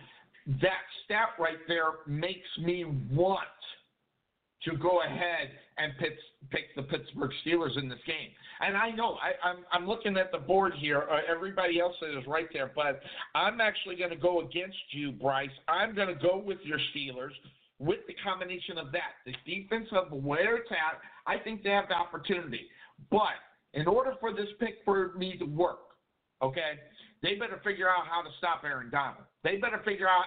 And here's the thing: you don't have to stop him completely. You just got to get him out of now. And I know this sounds easier said than done because I'm just saying it. Um, you, you just got to get a chip on him. You got to keep him away, and and that quarterback needs to know where he is at all times. And I, I think they'll be able to get the job done. I think they'll be at home. Being at home is also a good thing for them. And like you said, this is going to be a slobber knocker. And if it comes down to close, I like those home teams. I'm I'm actually going with the Pittsburgh Steelers in this one. You know, my my heart wants to go with Pittsburgh, but I'm going to go with my head this week. I'm going to stick. Sonny, you're not going to sway me. I'm going to stick with my pick this week because I just think the Rams overall are a little bit better. I think Zuerlein's a good kicker. You know, I think um, they just got they're just a little bit better than Pittsburgh right now. Um, you know, I'm not ma- I'm not going to use the injuries as an excuse. I just feel right now on the field. Now, look, I could absolutely be wrong, and I hope I am. Maybe this is a week that Mason Rudolph and the receivers really go off and really um, make a lot of plays, and and the other guys step up outside of Juju because he's going to have his hands full Jalen. I'm sure that could happen. Maybe this is the week that Randy Fichtner gets the two tight ends involved. I like and McDonald. He hasn't he hasn't figured out how to use them. So maybe this is the week where they do that.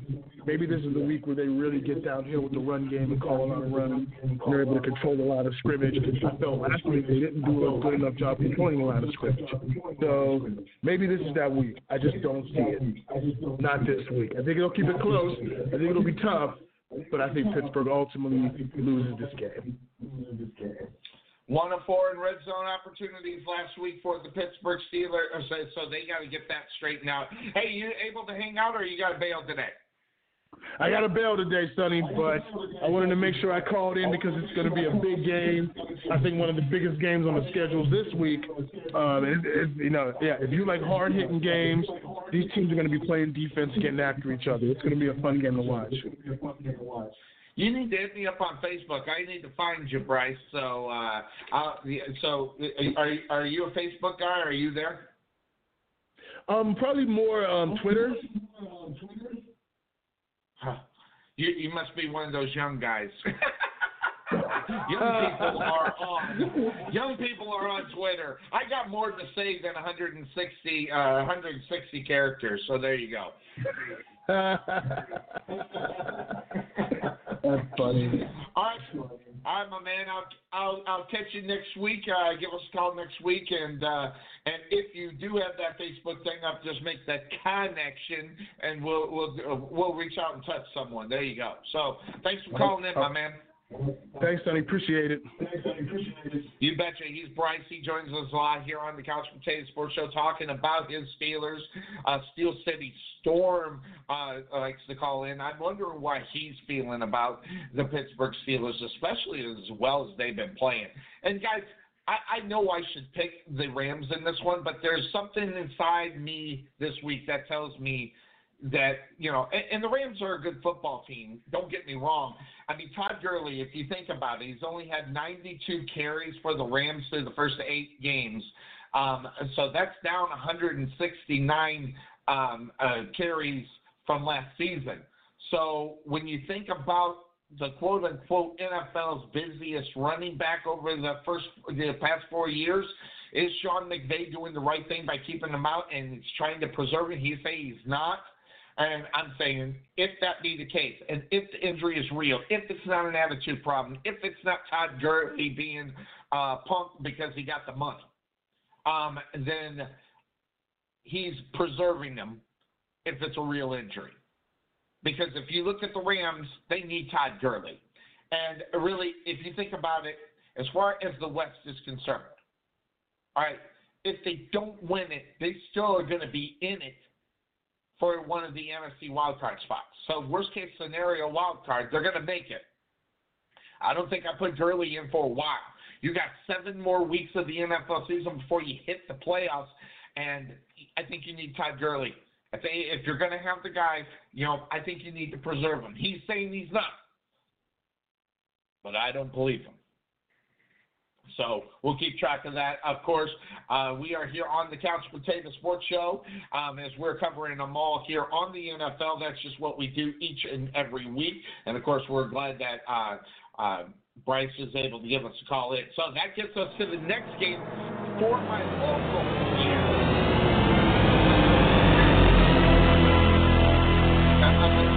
I'm the Dallas Cowboys enough time.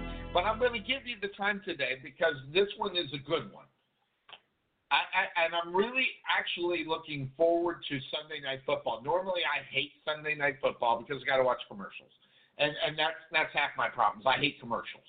Uh, I watch Red Zone, so I'm not I'm not in the middle of uh, uh, of commercials and trying to get it all squared away. But the Dallas Cowboys are in prime time. That, and, listen, that's just where they live. That's just the way it happens. Each, you know, all the time. So then you have got to ask the question: Are the Dallas Cowboys for real? And guys, I'm telling you right now, they're winning the NFC East. I predicted that at the beginning of the year. I, in fact, I predicted that at the end of the season last year because of Philadelphia, and now for all the things that I thought that they wouldn't win the division are coming into play more so than the reasons why I thought. Still, the prediction. Might not be the right reason, but still the prediction. It's a sticker. I thought it was a button. New shirt. Yeah, got stickers everywhere. Anyway, that being said, Dallas Cowboys, they are who they are, okay? And right now, they are five and two. They're first in the or mark that five and three. They're first in the NFC East. But you have a football team in the Minnesota Vikings that are coming to town. Cowboys are at home. They're six and two. They're second in the NFC North behind the Green Bay Packers, which, boy, the Cuervo and I swinging a miss on that one as far as the Green Bay Packers were concerned. I guess that shoulder injury for Aaron Rodgers is not all that bad. So now, leading up to this one and getting to where we are, Ezekiel Elliott right now, is he the best running back in football? Some people say yes, some people say no. But I'm going to tell you right now, on the other side today, Dalvin Cook is coming to play. And not only that, he's coming to play so you know it- to to kind of you know set the tone for his football team. And I think he's also out to do, get a you know a little respect. I think he's definitely out for that because all the talk is how good Ezekiel Elliott is. That's all the talk. But that being said, of course, that's the name of this show. Dalvin Cook is a bad, bad man. Not only that, I think he's really good out of the backfield as well. But the simple fact of the matter right now, when you look at Cook, he's not getting his R, uh, you know, his RESBT, ECT, but he's trying to tell everybody, find out what the RESBCT will mean to me, without question. So the quarter, the, the running back positions, they're, I think they're 86 on them out. Listen, Ezekiel has not been ripping the meat from the bones. Okay, Elliott is sixth in rushing with 741 yards, 153 behind Cook, and one fewer game than Cook. Elliott is also on one of his best roles, though. If you look at, you know, you want to see what he's been doing throughout his career, how he handles the game. Where do the Cowboys put him into play to make plays? But right now, he's on his fourth straight game with 100 yards at home against the Vikings on Sunday night, the third straight primetime game for the Cowboys. He's there to put he might he's there to put on a show. So, what do you think? Have there been better running backs that played better than Ezekiel Elliott this year? Yes. But here's the thing. One thing about Ezekiel Elliott, he reminds me of a guy that is a quote unquote surefire Hall of Famer. I'm not going to necessarily say he's not because I know how stupid it is, but I can say overrated. And I'm gonna I'm gonna preface my statement as, as all you got to do is go look at the stats, not overall. If you look at Adrian Peterson's stats, game for game, okay, you see a lot of 30, 40, 50 yard games. A lot of them. You also see a lot of big big games too. But if you look at the opponents in those ones, makes you kind of wonder. Now, granted, I know, I know, I, I know who Adrian Peterson is, Jenny. I do, I do, I do, I really do. I just don't think, me personally, he's as good as everybody seems to think he is. That being said, right now I'm not falling for Ezekiel Elliott because it makes me kind of wonder.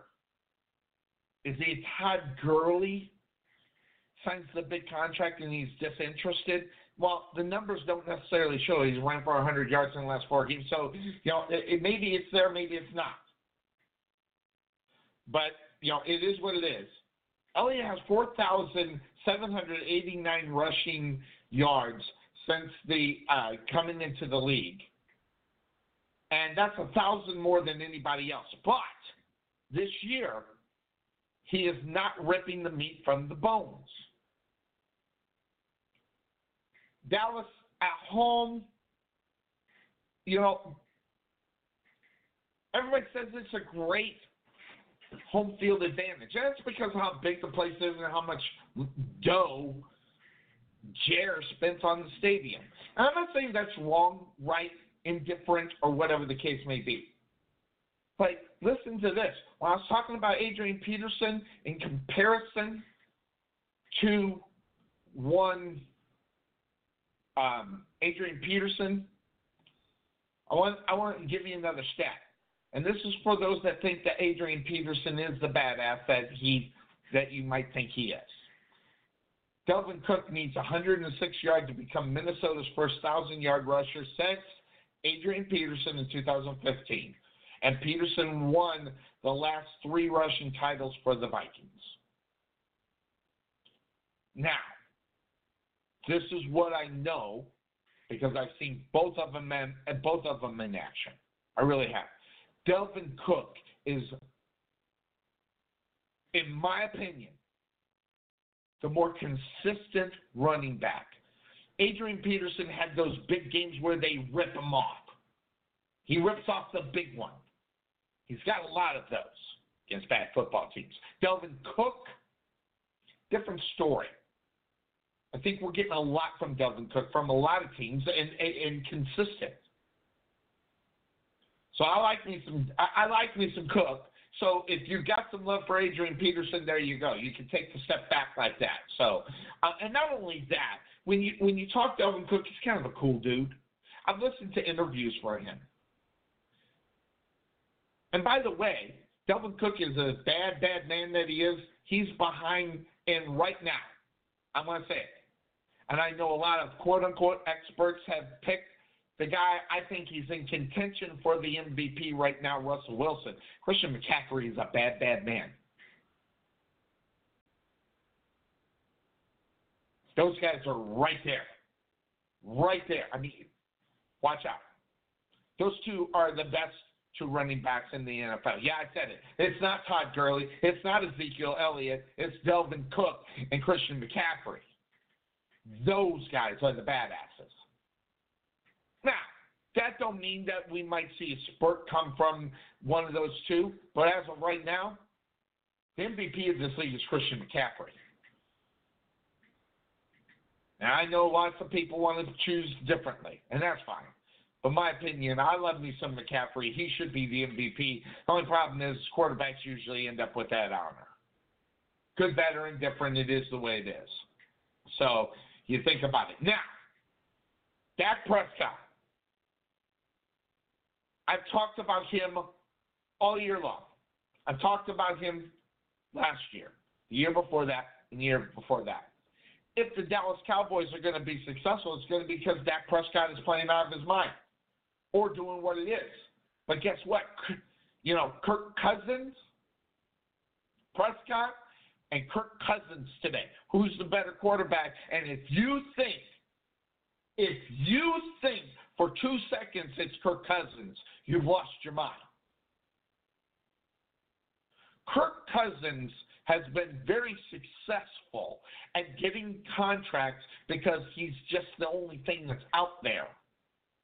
Not because that's a guy you can live without.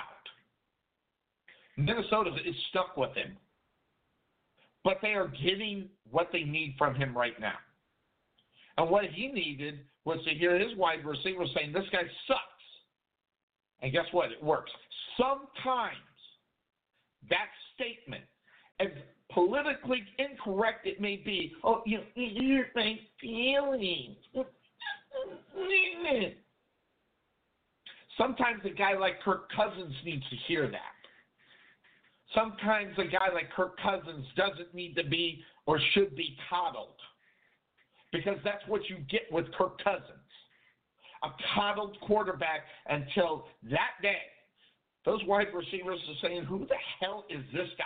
Why can't he get us the damn ball? He's the guy that makes all the money. We're not making as much as him. We're better than him. We know it. Get us the ball.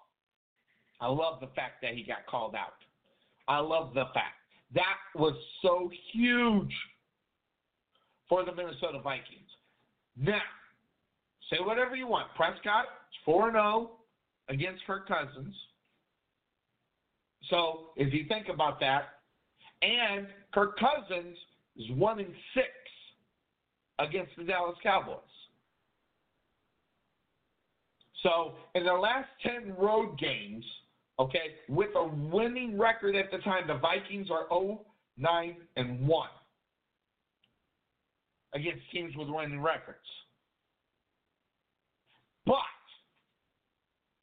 is the Dallas Cowboys a team that, even though they've got the winning record, are those teams who are teams with winning records? I don't know if you get what I'm saying there, but I know what I'm thinking. I'm saying, are the Dallas Cowboys at the caliber of those teams that put them at 0 and 9?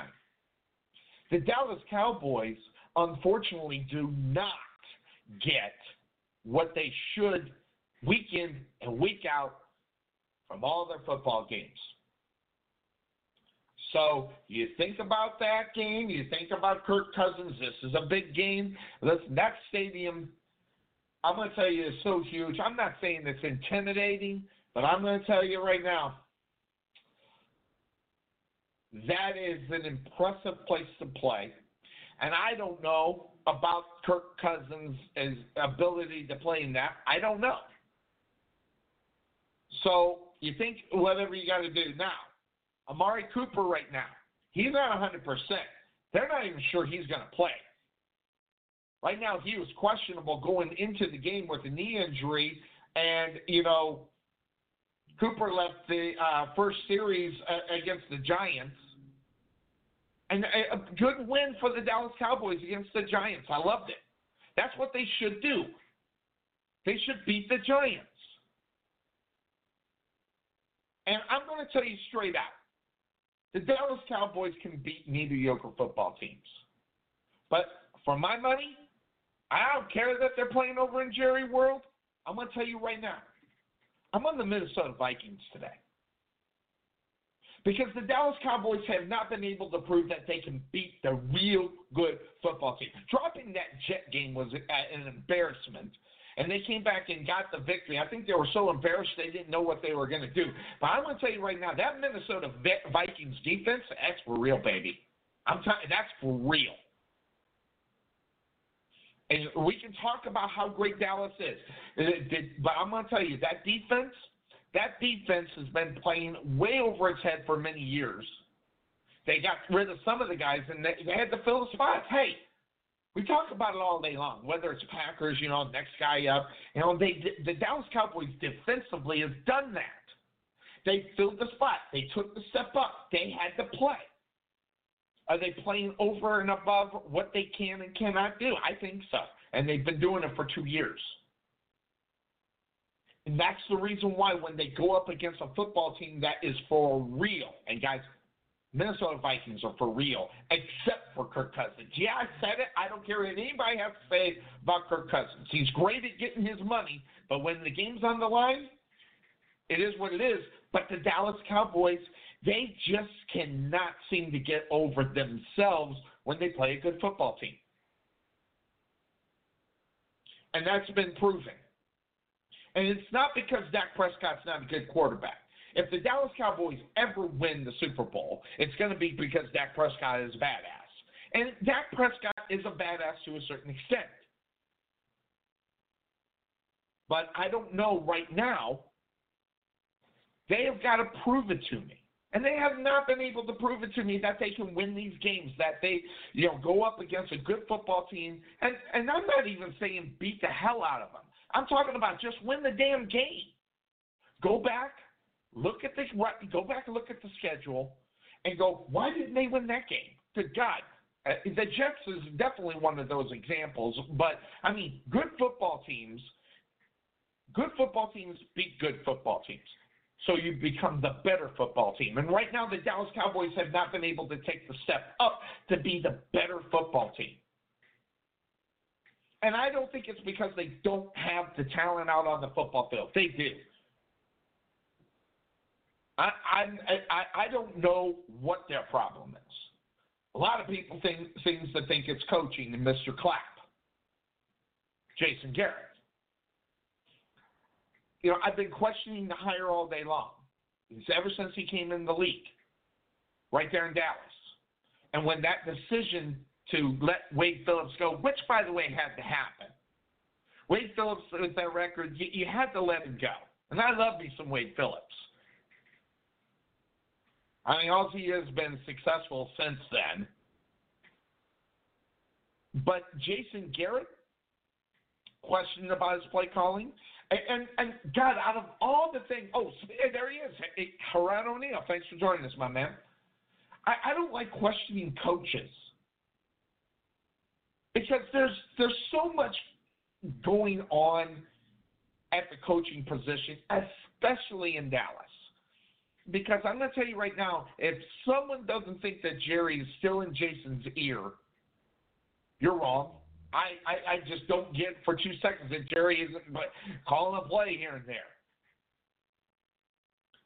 I, I you know, I, you just can't convince me of it because that's been his you know pedigree for many years. Jerry Jones butting his nose, not letting the coach coach, and he gets in there and does what he does. Now, has he calmed down on that over the year? Yeah, but I, I'm telling you right now, there's still there's still influence there. And Jason Garrett, very smart, having stock and chapstick, walks into Jerry's office every morning and says, Jerry, what flavor do you want me to kiss your ass with? Because he's still holding on to the job that he probably should have lost based upon what people's expertise is. Hey, Jerry, you need cherry? I got cherry. Hey, they got a new one now that's vanilla. What's your flavor of the day, Jerry? But I, I don't even want to say Jason Garrett's the problem. I will say sometimes I'm very questionable about what he plays he calls, but in the grand scheme of things, you don't know what's going on out on the football field to make him call that play. So I think going up against coaches for black, bad play calling on this level, there's some other things that other people are looking at and maybe the obvious when it comes to Sonny, where I'll sit there, I'll watch it and go, yeah, well, why didn't he? There are other aspects that Sonny didn't see, or a player that is not out on the football field at a certain time. Well, we can't do this because this guy's not here, he's hurt. Those situations, not the fans don't always know that. And it's up to the coach to make that decision. And I think Jason Garrett has been part of that thing. Really, I do. I think Jason Garrett is a victim of people questioning him and how he coaches based upon the personnel of what's going on at that time that the quote unquote fan or the quote unquote NFL experts don't know. I'm not a Jason Garrett fan, never have been. But I'm still not going to be able to fault him. But more so, the Dallas Cowboys have got to get over the hump. And, and this is a game where they have proven in the past that they can't get over the hump with this kind of football team. And, and, listen, I'm just going to say it, I'm not a Kirk Cousins fan. Not at all. He's an adequate quarterback. He's not a great quarterback. Sometimes I even question if he's even a good quarterback. Adequate, maybe. And Rod Marinelli, listen, listen, I, you know, Todd, I know you got some love for Rod Marinelli for some reason, but Todd Marinelli, listen, it, it, that's not the answer. Even going forward, it's not the the answer. You know, for the rest of the season, interim coach. If Garrett goes, Rod goes too. Then you know, that's not the answer. The answer is a Bill Parcells kind of guy, more so than a Jason Garrett, uh, you know, yes man. And that's what he is. He's a yes man. Hey, listen, sometimes you got to be good at the money that you make, and Jason Garrett knows how to make money and he makes his money with the Dallas Cowboys. Not only that, if I'm not mistaken, he's married into the family. So it's kind of hard to fire your guy. If I'm not mistaken, and I might be wrong about that, but I think he's married into the family. So how are you going to let Jason Garrett go? Son-in-law or something or whatever he is. I mean, I don't know if he's a son-in-law, but whatever the case may be. Kind of hard to fire your family, regardless if he married into it or not. So I, I don't know. It, it's it's all about it. But I don't think the Dallas Cowboys win this game, and, and it's not because they're not the better team, guys. They're the better football team. But the problem is, is that they don't put it together with chemistry for a full 60 minutes in a football game. And they drop the ball here, they drop the ball there. And guys, it's not Dak Prescott's fault. I really don't think so. I think it's the dropping of the ball on, on other things and not understanding sometimes the situation that they're in, I don't know. Son in law. So he's the son in law. How do you fire your son in law? Along with the chapstick. Do you, you know, you just can't. Any other football team, I'm thinking Jason Garrett is probably not the head coach of the Dallas Cowboys. So I'm on Minnesota today. And, you know, and listen, Kirk Cousins has actually been playing halfway decent lately. And especially if he kind of continues on that, the Dallas Cowboys better figure out how to get to Kirk Cousins. Now, if the Dallas Cowboys do win, I'll put this out there. It is because they rattled Kirk Cousins. Because let me tell you something, that's not very hard to do. If you can rattle Kirk Cousins, you got a damn good chance of winning the football game. But if you let him go off like he's been going off here the last four weeks, not every week, but you know, mo- most of these weeks, he's been playing good football. Hasn't been playing great football. He's been playing good football, and that's going to be enough. With that defense that they got coming on, you watch out. And how about this, just to throw insult to injury? The Vikings haven't allowed any points off of turnovers in five straight games. So if the Dallas Cowboys do manage to get the ball on a turnover, it's going to be huge. But Kirk Cousins has gone three straight games without a turnover, matching the longest streak in his career. He's gone three straight games, matching his career best. I mean, you can't go five, six games without a turnover. Maybe I don't know. Maybe maybe it's unrealistic for me to think that as many years that Kirk Cousins has played in this league, he should be able to go past three games, you know, without a turnover. Maybe it's me. Maybe I'm wrong. I, I could be. I'm always wrong. Ask anybody that knows me. But I don't know. Um, Full time starter since 2015. When he's a starter, he has not gone more than three games without a turnover. I don't know. There's something about that number that doesn't sound very good. So, and, and I, it just as I was going to say that, it popped up. Todd was saying, it, it, especially in the last minutes of the game and trying to get up over the hump to get the win, he hasn't been very successful. So, I, my my prediction in reality, which is exactly where that statement was headed, they're going to get up in this game. They might be up, you know, 10, 14 points, and they're going to have to try to hold on. I don't know if it'll work or not, but I'm not, for my money, I'm on Minnesota. They've been playing well, and the Dallas Cowboys can't get out of their own way. And I don't know if it's possible because it is the Dallas Cowboys. Don't forget that. The Dallas Cowboys are the Dallas Cowboys. And this is a game, a traditional, you look at it, they don't win. They just don't win this game.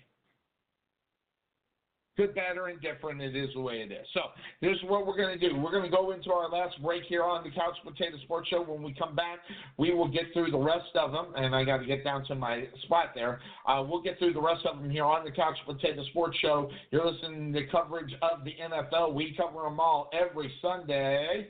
And where is my button? It's right there. We'll be back here on the Couch Potato Sports Show. Let Buffalo Creek Doors and Floors help you restore your home to its like new condition. Need a contractor? Let us be your first stop as well as your last.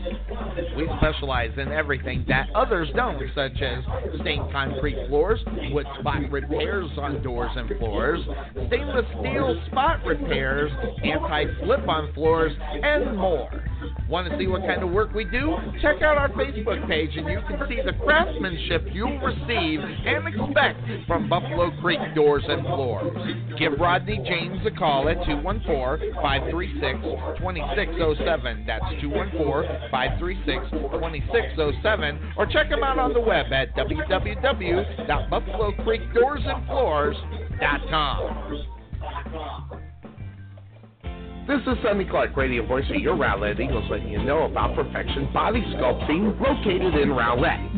You know that Perfection Body Sculpting doesn't just offer laser lipo and radio frequency for body contouring? We also offer cellulite reduction and skin tightening, as well as thermal lift and cosmetics and collagen facial creams, as well as top of the line facial masks to help reduce fine wrinkles.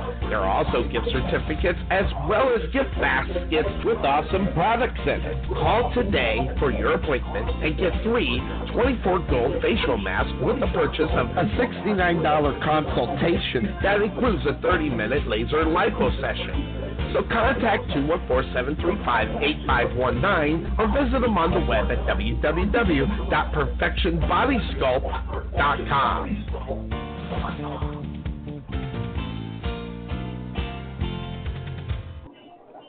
At Wesson General Contracting Incorporated, we're your one stop shop for all your general contracting needs. We are locally owned and with over 20 years of experience, so roofing, gutters, siding, fence staining, painting, foundation problems, or roof damage are no problems at all. Give us a call at 214 200 5588. That's 214 200 5588. Wesson General Contractors, proud sponsor of the Rowlett Eagles radio broadcast. At the Jerry Bullet Training Center, we truly believe experience is the best teacher. With over 50 combined years of knowledge and experience in sports performance and athletic training, our coaches understand exactly what it takes to achieve your goals and excel at the next level. Contact Melvin Bullet at 214-826-7853 or visit their brand new facility just outside of Waterview at 8900 Princeton Road in Rowlett. There is nothing that beats good home cooked barbecue. Since 1941, Dickey's Barbecue has done all the cooking and you take all the credit. Whether you want real Texas brisket, Virginia ham, southern pulled pork, or fall off the bone ribs, Dickey's Barbecue is the place to go.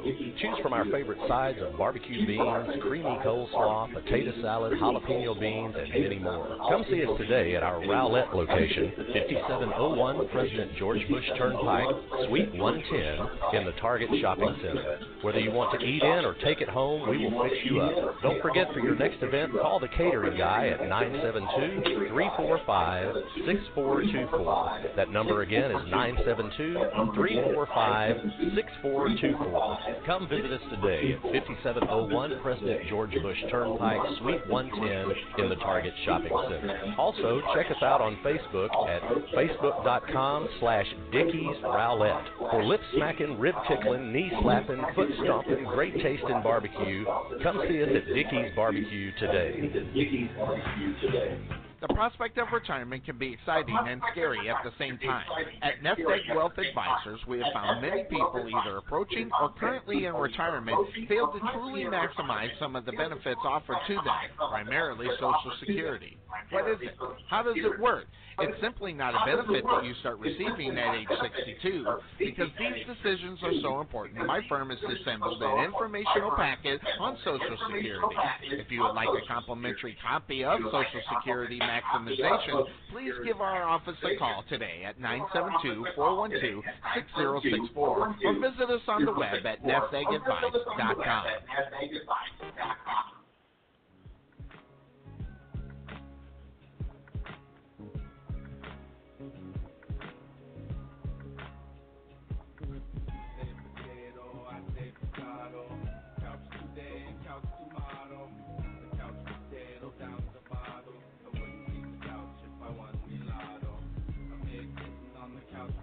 Couch today, couch tomorrow.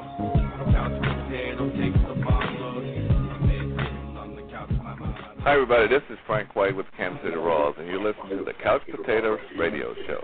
Here on Blog Talk Radio. Which room's your at? Uh, uh, uh, uh, oh. What we've got here is failure to communicate. My anaconda don't want none unless you got buns, hun.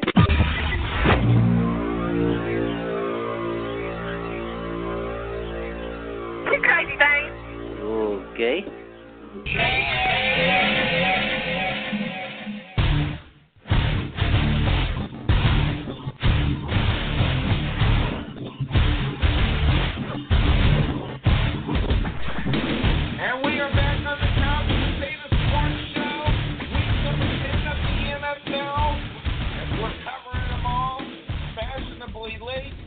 The high and tide, maybe out on a military uh, assignment. Uh, we are shy one Cuervo. Uh, hopefully, we'll be able to get his picks in here uh, as we go. Susan Smallhouse, uh, Smallwood, I'm sorry. Thanks for joining us here on the Couch Potato Sports Show. Many people joining us. I appreciate that as we are looking at all the games. I covered the Dallas game. So, Susan, you're joining. I, I am on uh, the Dallas, uh, the Miami, mark that, Minnesota Vikings. Well, that English sometimes gets out of control. I can't sometimes. Uh, and I'm a little tired. Just came from Sword Championship Wrestling and got home real late last night. Uh, so I had a ball uh, calling uh, wrestling matches last night. So that was where where I was at. Feeling pretty good. Got the coffee in me. I'm working on that stuff right there. And yeah, what am I doing out of bed? I am covering the NFL like I do each and every Sunday. On that being said. So, we are set and ready to go to get into this final hour, and I'm still saving the Chicago Bear game for my guy and bringing in Cuervo. Maybe if you'll get the opportunity, and I'll save that game for last. So I haven't forgot about it. I know it's an early game, so just so that you know, that's where I'm at. So let's head into the next portion of the show here. The next team that's on tap on the top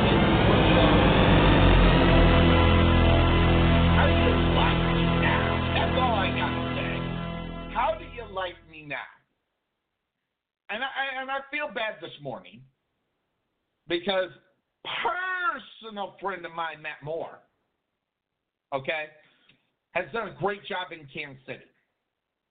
Doing exactly what he does best. When he was the backup quarterback in Detroit, I'm going to tell you right now, he was a badass back then. Now, is this guy capable of being a starting quarterback in the NFL? Probably not. But when you need a guy to step in, all we've been get from Matt Moore is a super bad guy. Damn near pulled out the first game he had to go in, and he's been playing well since. You take a look at this football team as far as Kansas City, they go on the road. They're taking on Tennessee. Tennessee is a tough football team at home. Chiefs are six and three right now on top of the AFC West, and Tennessee is four and five. They're last in the AFC South. And I don't want to say at all that I'm going to pick the Tennessee Titans in this game. You want to talk about a team of inconsistency, is what you get with Tennessee. And, and listen, normally this is a football team where I see this game coming in here, and I'm going, I'm itching to pick the Tennessee Titans. Itching. Because sometimes at home, this is a hard team to beat. Just go back to last year when Sonny Clark picked the Titans to beat the New England Patriots there. Yeah, that's right. I picked that team. I think I might have been the only team except Tennessee Titan homers. Guys that look at all those games, they weren't on Tennessee. I said they're going to go in there and they're going to do something special. They're going to figure out how to, to get it. Listen, Tom Brady lost last week too. They're capable of dropping games they have no business dropping. That was one of them. And last week, the Patriots dropped a game they had no business losing against the Baltimore Ravens. Yeah, I said it. So now you have this game. The Tennessee Titans, right now, you look at what's going on, they've been preparing maybe for more, because guess, guess what? You can't compare or you cannot prepare Patrick Mahomes to Matt Moore. You can't compare them and you can't prepare for them. Those are two different guys. But the problem with Patrick Mahomes is he is who he is. And trying to stop Patrick Mahomes, eight and a half times out of ten, that's not going to happen. So, that being said, you know, should Matt Moore be starting this game? Yes. But at the same time, knowing what Tennessee can do at home sometimes, I think I think that has entered into the thinking of what's going on over in Tennessee and the Kansas City Chiefs taking the flight there. But this year is not the Tennessee of the past. And, and I, I, will just say right here, you, you look. By the way, listen to this number. Matt Moore threw for 275 yards and a touchdown, 26-23 over Minnesota last week. By the way, the 23 points might be enough to beat the Dallas Cowboys today. Yeah, I said it. So 275 yards and a touchdown goes to show. He doesn't have to be the quarterback that throws for three touchdowns, 360 yards a game, and they can still get the win. Why? Because there's playmakers on that team besides offense. And as much as I hate Tyreek Hill, that guy, that guy was there. That guy last week making big plays, especially at the end of the game, which is where I really hate this guy because I hate that. You want to talk about a punk? That guy's a punk, big time punk. But he is that guy where I'm not going to sit and deny the talent. He's not going to be on my football team. Yes, I'm going to have I'm going to have a team that of good character guys that can play the damn game. I'm a firm believer you don't need a Tyreek Hill to be successful. Kansas City doesn't think that though. They got a team of a bunch of them. In fact, that's what they want to live off. So be it. I don't know. Andy Reid, can he handle it? I don't know. I'm not, I just don't trust Andy Reid. I, I'm sorry. It, you know, it's kind of kind of going back, thinking about coaching like Jason Garrett. I just don't trust it.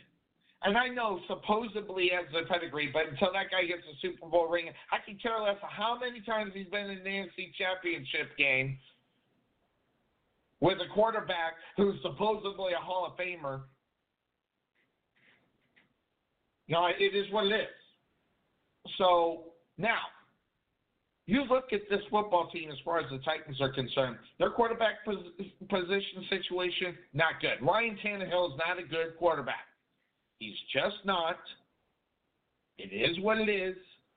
But sometimes this guy pulls off the magic like he did when he was in Miami.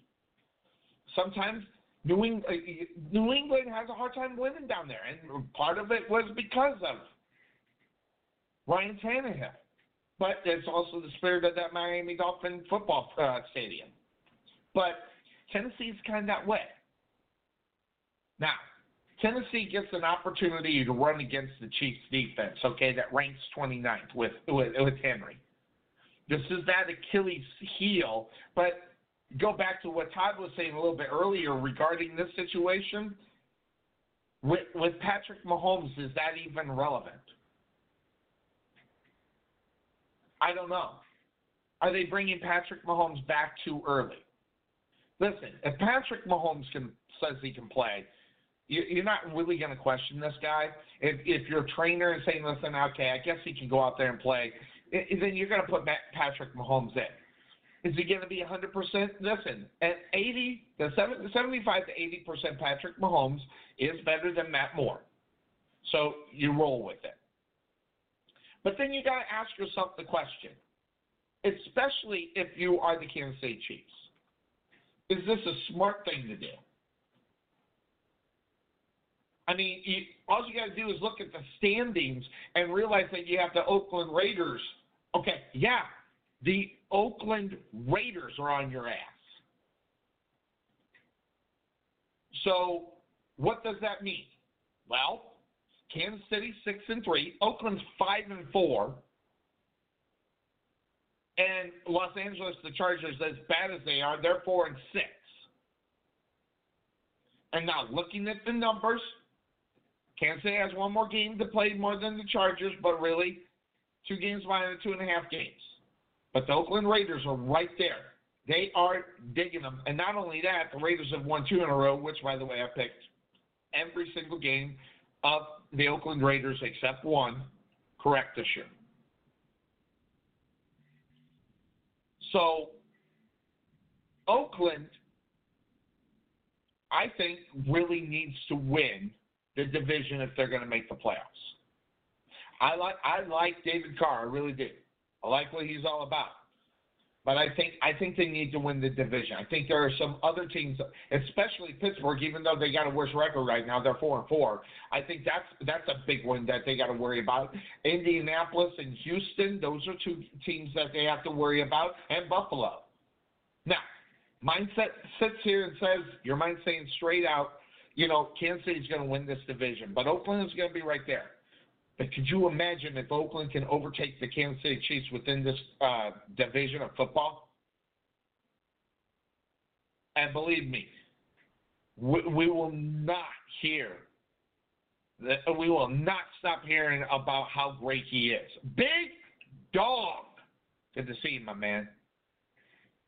So, with this, as far as Oakland is concerned, they get that big win on Thursday night. Uh, yes, I picked the Oakland Raiders. They're five and four now, and that puts some pressure on Kansas City. Now, Kansas City's going to make the playoffs, whether they win this division or not. Right now, everything spells that they're going to win this division, especially if Patrick Mahomes is healthy. But if he's not, and they are bringing him back too early despite this team, that could be, have huge implications. Right now, Patrick Mahomes don't necessarily need to play this game. And Andy Reid is taking a huge risk in letting it happen. So Kansas City today gets Tennessee. Matt Moore can get the job done. I think this is a huge risk right now for, for Kansas City. Take the loss. Let's just say they take the loss. They're six and four. They still have a one game lead over the Oakland Raiders. And they're still the better football team of the two. This game right here could be very critical towards the end of the season. You can go back and look at this again and go, should we have played it? Depending on the situation. I don't know. I don't like quarterbacks who are 100%. And I normally pick against them. And I'm looking at this game and I and I'm I'm so close to pulling the trigger on Tennessee, mainly because I think Henry's going to have a huge game today. I think the ball's going to be ran all over the place. They can't stop the run. The problem with that is normally that's great for the Tennessee Titans, but who are they going to get the ball to? You it, it still got to go back and realize you got Ryan Tannehill as your quarterback.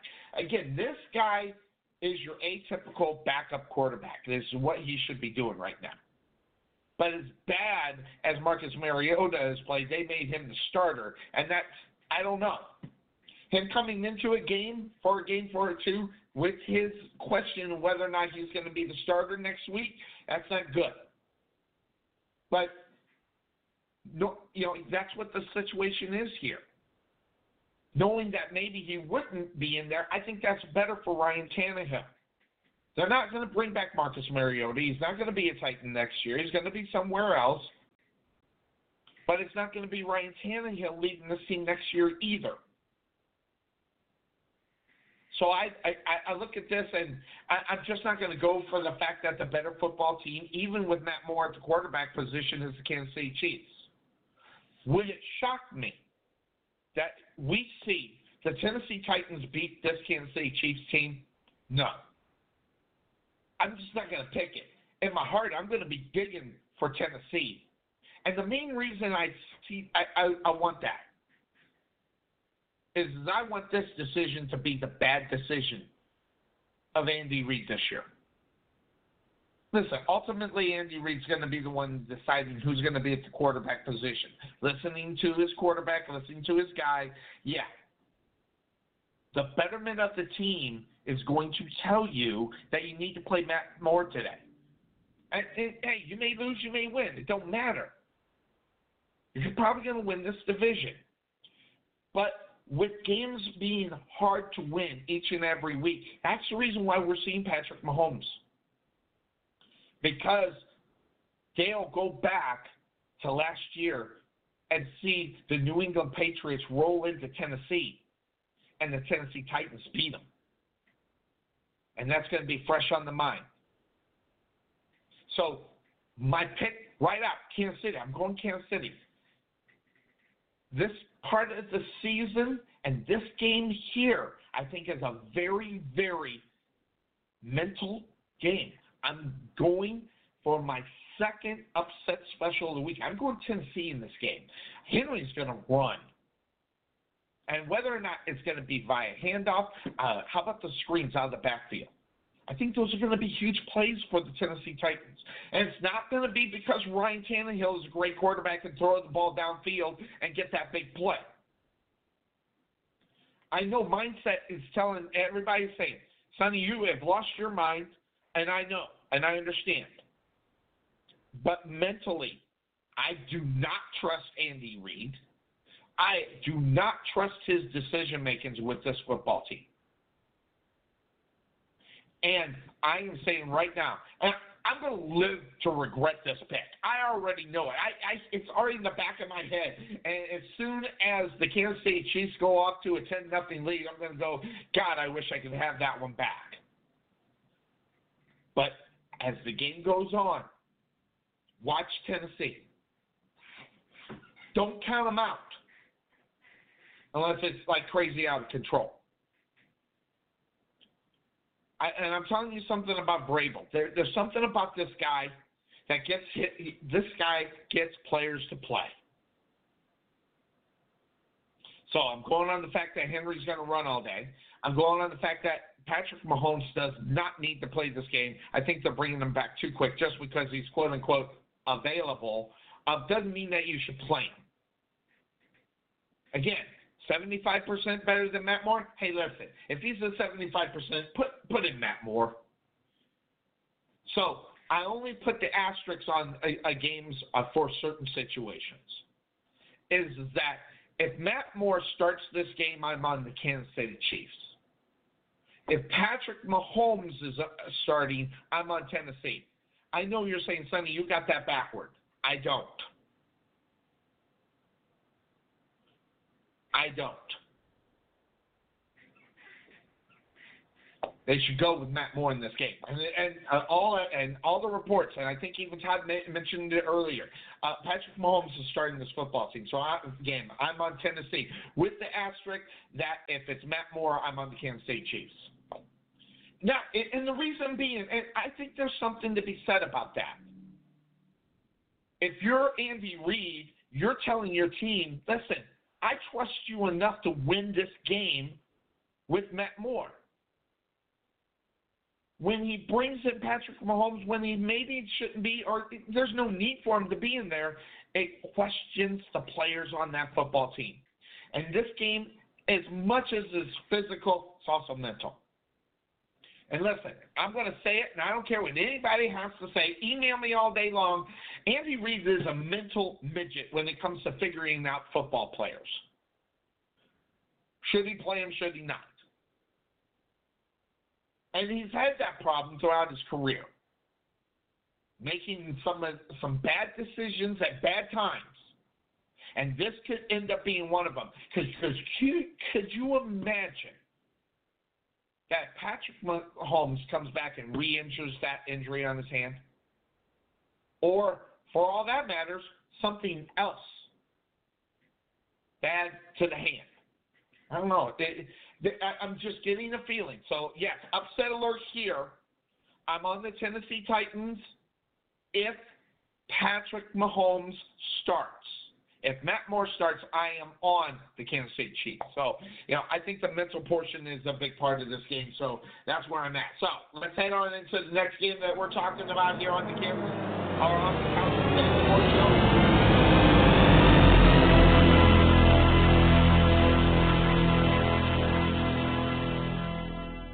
Oh, I can't believe that we're going to talk about a toilet bowl game, and, and and I don't even know who to pick in this game. The New York Giants are at home taking on the New York Jets, who are at home. Yes, they're playing at MetLife. They both play there.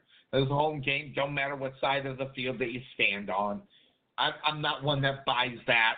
I've never been one that buys that. If you're on your home field, you're on your home field. Guys, just this is just an awful game. I I hate the fact that I'm going to lose a game today by just picking the other team is going to win. I mean, we can look at it all day long. I mean, I like Sam Darnold. I really do. I like Jones on the other side better. I like the Jets defense better than the Giants. And when it comes to this, that's the reason why I'm going to go with the Jets. I'm not going to go offense in this game. Because here's one thing I know about Jones, and this is no disrespect. These guys just hasn't played enough to where you can sit here and say he's got a chance to blow them out. And in these close games, I want to go defense, and especially since both teams are home teams this week. Um, I, I just I and there's real no method to the madness. I just think the defense is better. Um, I don't think Darnold's the better quarterback. Normally, I look at the quarterback, say who's the better quarterback, but I, I think the Jets might have a better defense, slightly. I might be wrong in that, but I, I'll go back to the Jets beating the Dallas Cowboys. Dallas Cowboys had no business losing that game. Zero. Put the dot on that. And, you know, Jets are at home, so are the Giants, but right now the Giants have not proved enough to me by what they do week in and week out to where I say, oh, you, you've got to take the New York Giants. Now, all right, so you want to break it down. I do have some notes, okay? All right. The Giants are two and seven. They're on a five-game losing streak right now. It's their third straight season they've lost five in a row, and, and that right there should be embarrassing enough for them not to even show up. But guess what? They are going to show up. Um. So uh, looking at that, all right. You say whatever you want now. You look at the numbers, and a lot of times you you you got to say what's going on with them because this is what Adam Gase. That whole situation, that guy's not a good head coach. In fact, I'll just say it, I don't like him at all. His body of work is enough for me to say no. And how this guy gets the title of being an innovative offensive guru just baffles me. Who? What coach have you been watching? What coach? I mean, I mean, are you watching? Are you sure you're not mixing this up? Dirk Koetter. These two are the same. These two are the same. So that being said, 14th time if you believe history stuff, and I don't. I don't care what they did six years ago; it's irrelevant. Half damn team's not there anymore. But the Giants in the last 14 games are eight and five against the Jets. Again, I, you know, you know, you know what I got here? Save this. This is the couch potato quarter. I have it on my desk every single week in case I need to flip it. And I almost did it. I almost did it. I almost went ahead and just put this thing up and threw it up in the air and said, you know, heads for heads for the Jets. And it'll land on tails and I would take the Giants. But I'm not gonna do that. So back to the offensive guru that supposedly um, Adam Gase is, okay? The Jets rank dead last in offense with only two. God, this is this is pathetic. I can't even believe I'm picking this Jets team. 223 yards a game.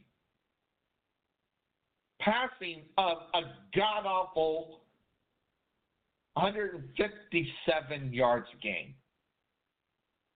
Third down offense, getting the first down on third down, they're at 22%.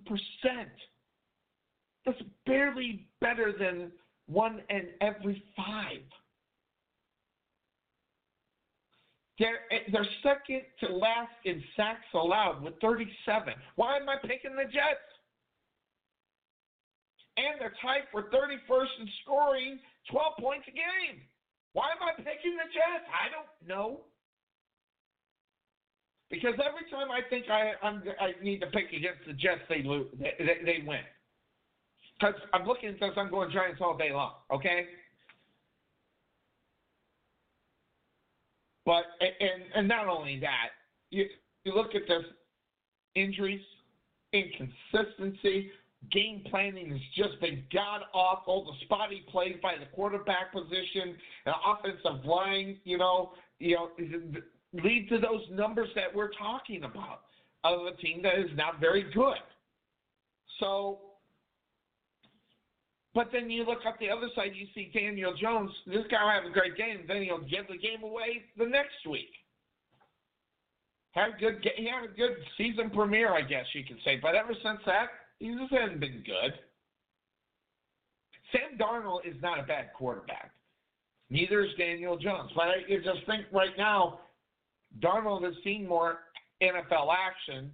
So I'll just say he's better because of that. I'm not saying necessarily physically and everything else he's better, but um, but now you have that whole situation. I, I don't know. Darnold, Darnold has really kind of dropped off in reality if you think about it against the game. It, just go back to the Dallas game. You go back to that game. He had mono after that. We didn't see him.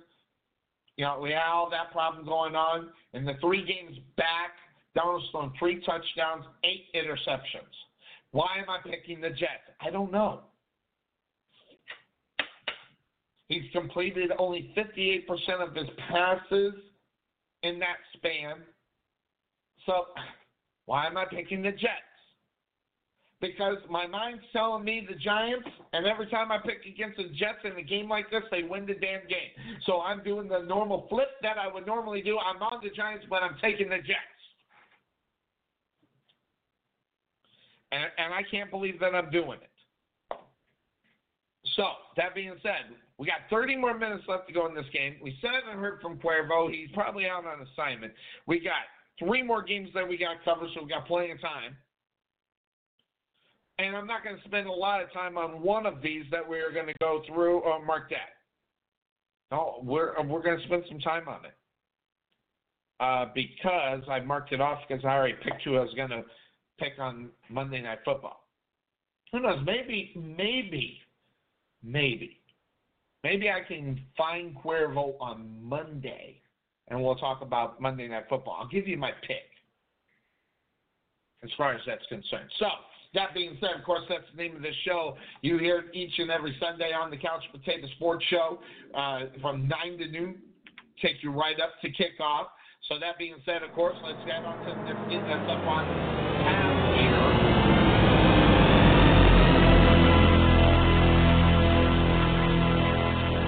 I, I don't know. I, I, let me just start this. Is I don't know. Because every time I think Green Bay sucks, they win a game. But listen, but that's not because they're they're winning games because of their defense. Like, you know, one Aaron Rodgers said after the first game. But Carolina Panthers, you know, the, right now the franchise is in disarray. The way everybody's talking, Cam Newton is gone. The way uh, Tarvin is talking is going to be a Chicago Bear. I don't know, good, bad, or indifferent. I don't know. But you want to talk about an overrated quarterback? That's got to be Cam Newton. He's supposed to be the savior. Granted, listen, you're talking about a guy that ripped off eight games in a row, two years in a row. But that can't just be it. He got to the Super Bowl. Two eight and eight, two eight in a row, two years in a row, and making a Super Bowl cannot be your your legacy of football. Just can't. I don't think so. So what do you do in those cases? There's a lot of things to think about when you're when you're looking at that game. I really do. I think there's there's some things that people miss and I don't know if this is the same football team, but they seem to be gathering around that quarterback. They really do. And I'm talking about the Panthers, but Green Bay, it's Green Bay. But here's one thing I know about Green Bay. With the legacy that it all is, which is a good legacy, don't get me wrong and the ghosts that live over in Lambeau. Listen, I believe those ghosts just may be there. But at five and three, Carolina Panthers are not a bad football team. Now, have they got it all figured out? By far, they don't. Okay? You can sit there and realize what's going on. But Kyle Allen, will he be their quarterback next year? I don't know. Everybody's talking, you know, he's already replaced Cam Newton. Cam Newton's he's been placed on the injured reserve. He's done for the year because of a nagging foot injury. Now, I want to tell you right now, nagging or not, those decisions to put someone on IR because of a foot injury, this is going to be the Carolina Panthers' biggest mistake that they make. Never mind just just keeping Cam Newton, but not having him as an option for the rest of the season in case something happens to Kyle Ander, uh, uh, Allen is quite possibly the dumbest move this football team has made this year. The best decision was to go away from Cam. But you got to pay Cam anyway. And who's to say what's going on with this foot injury? No one seems to be able to find the exact details on what's going on. But at five and three, the Carolina Panthers are in a playoff race. And if they beat the Green Bay Packers today, they're going to be six and three, and they'll if they're not in first place for for a line in the NFC uh, wild card, they'll be second in line for the wild card. Easy. And and when I started off the beginning of this season talking about Carolina Panthers, I wasn't talking about this. Smart decision to go away from Cam Newton. Dumb decision to put him on IR because now he's gone. And they are one injury, one bad hit away from Kyle Anderson being gone, maybe done for the season. And then what do the Carolina Panthers do? This is not the brightest football team out there. I, I and I've been saying it before. I'll say it again. But there's something going on that makes this game completely out of whack. Right now, Christian McCaffrey is the MVP of this league. I said it earlier in the show. And I don't care what anybody says. I know they got some great quarterbacks going on. But when you're doing what Christian McCaffrey's doing at the running back position, that, okay, think of this. Okay, you look at the, you look at the games. Eight games that have been played so far this year. And what I say, you've got a damn good running back if he's averaging 100 yards a game. Not only is he averaging more than that, he's just kicking it with the touchdowns as well. I mean, really, Christian McCaffrey is one bad ass in eight games, he's got 1,244 yards and 13 touchdowns. And and I'm going to tell you right now, this guy finds the the end zone when they're in the red zone. And not only that, nine scores in the last four games. That means that they've been able to move the ball. And guess what? If you move the ball against the Green Bay Packers and you're successful and getting into the end zone, I think you got a chance to beat the Green Bay Packers. I really do. Now, I know who. Listen, I know who Aaron Rodgers is, Jen. I, I, I know who he is. Don't get me wrong. But I think you want to talk about a team that has overrated their defense from game number one of this year. It's the same old Packers. And McCaffrey is a nightmare for that matchup. Get this. I, was, I, I got this in my notes here. The Packers' run defense has allowed the third most rushing yards. That's over 1,036 yards, second most touchdowns the 10 and fifth most receptions to the running back position. Do you think Christian McCaffrey is going to get the ball today? Do you think that Christian McCaffrey is going to run for 130 yards and three touchdowns, two or three touchdowns? I do. Because I don't think that defense is as, you know, as Aaron Rodgers says, we got a defense now.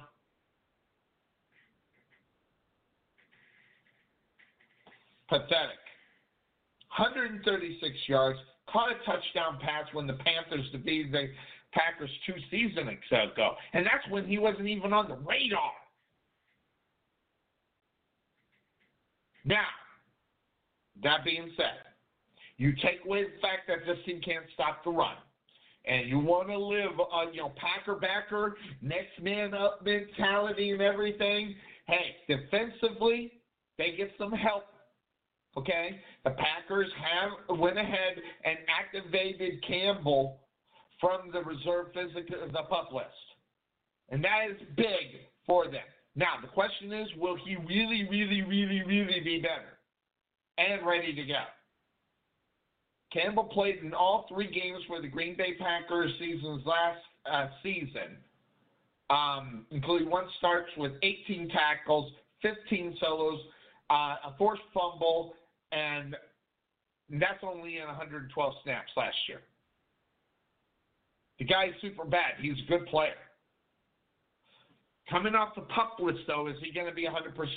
I listen. When you're coming off the pup list, and you go from practice to a game, total different speed. And as much as I like Campbell, and I do, I don't, you know, coming off the uh, pup list, the guy's not 100%. I'm sorry, he's just not. But that is a positive for Green Bay Packer fans. And you can have that feel good about that. But you you got to look at some of the things that are happening defensively for the the uh, the Panthers. Bradbury has a groin injury. I don't know if it's going to be enough to keep him out. He was uh, questionable for the game.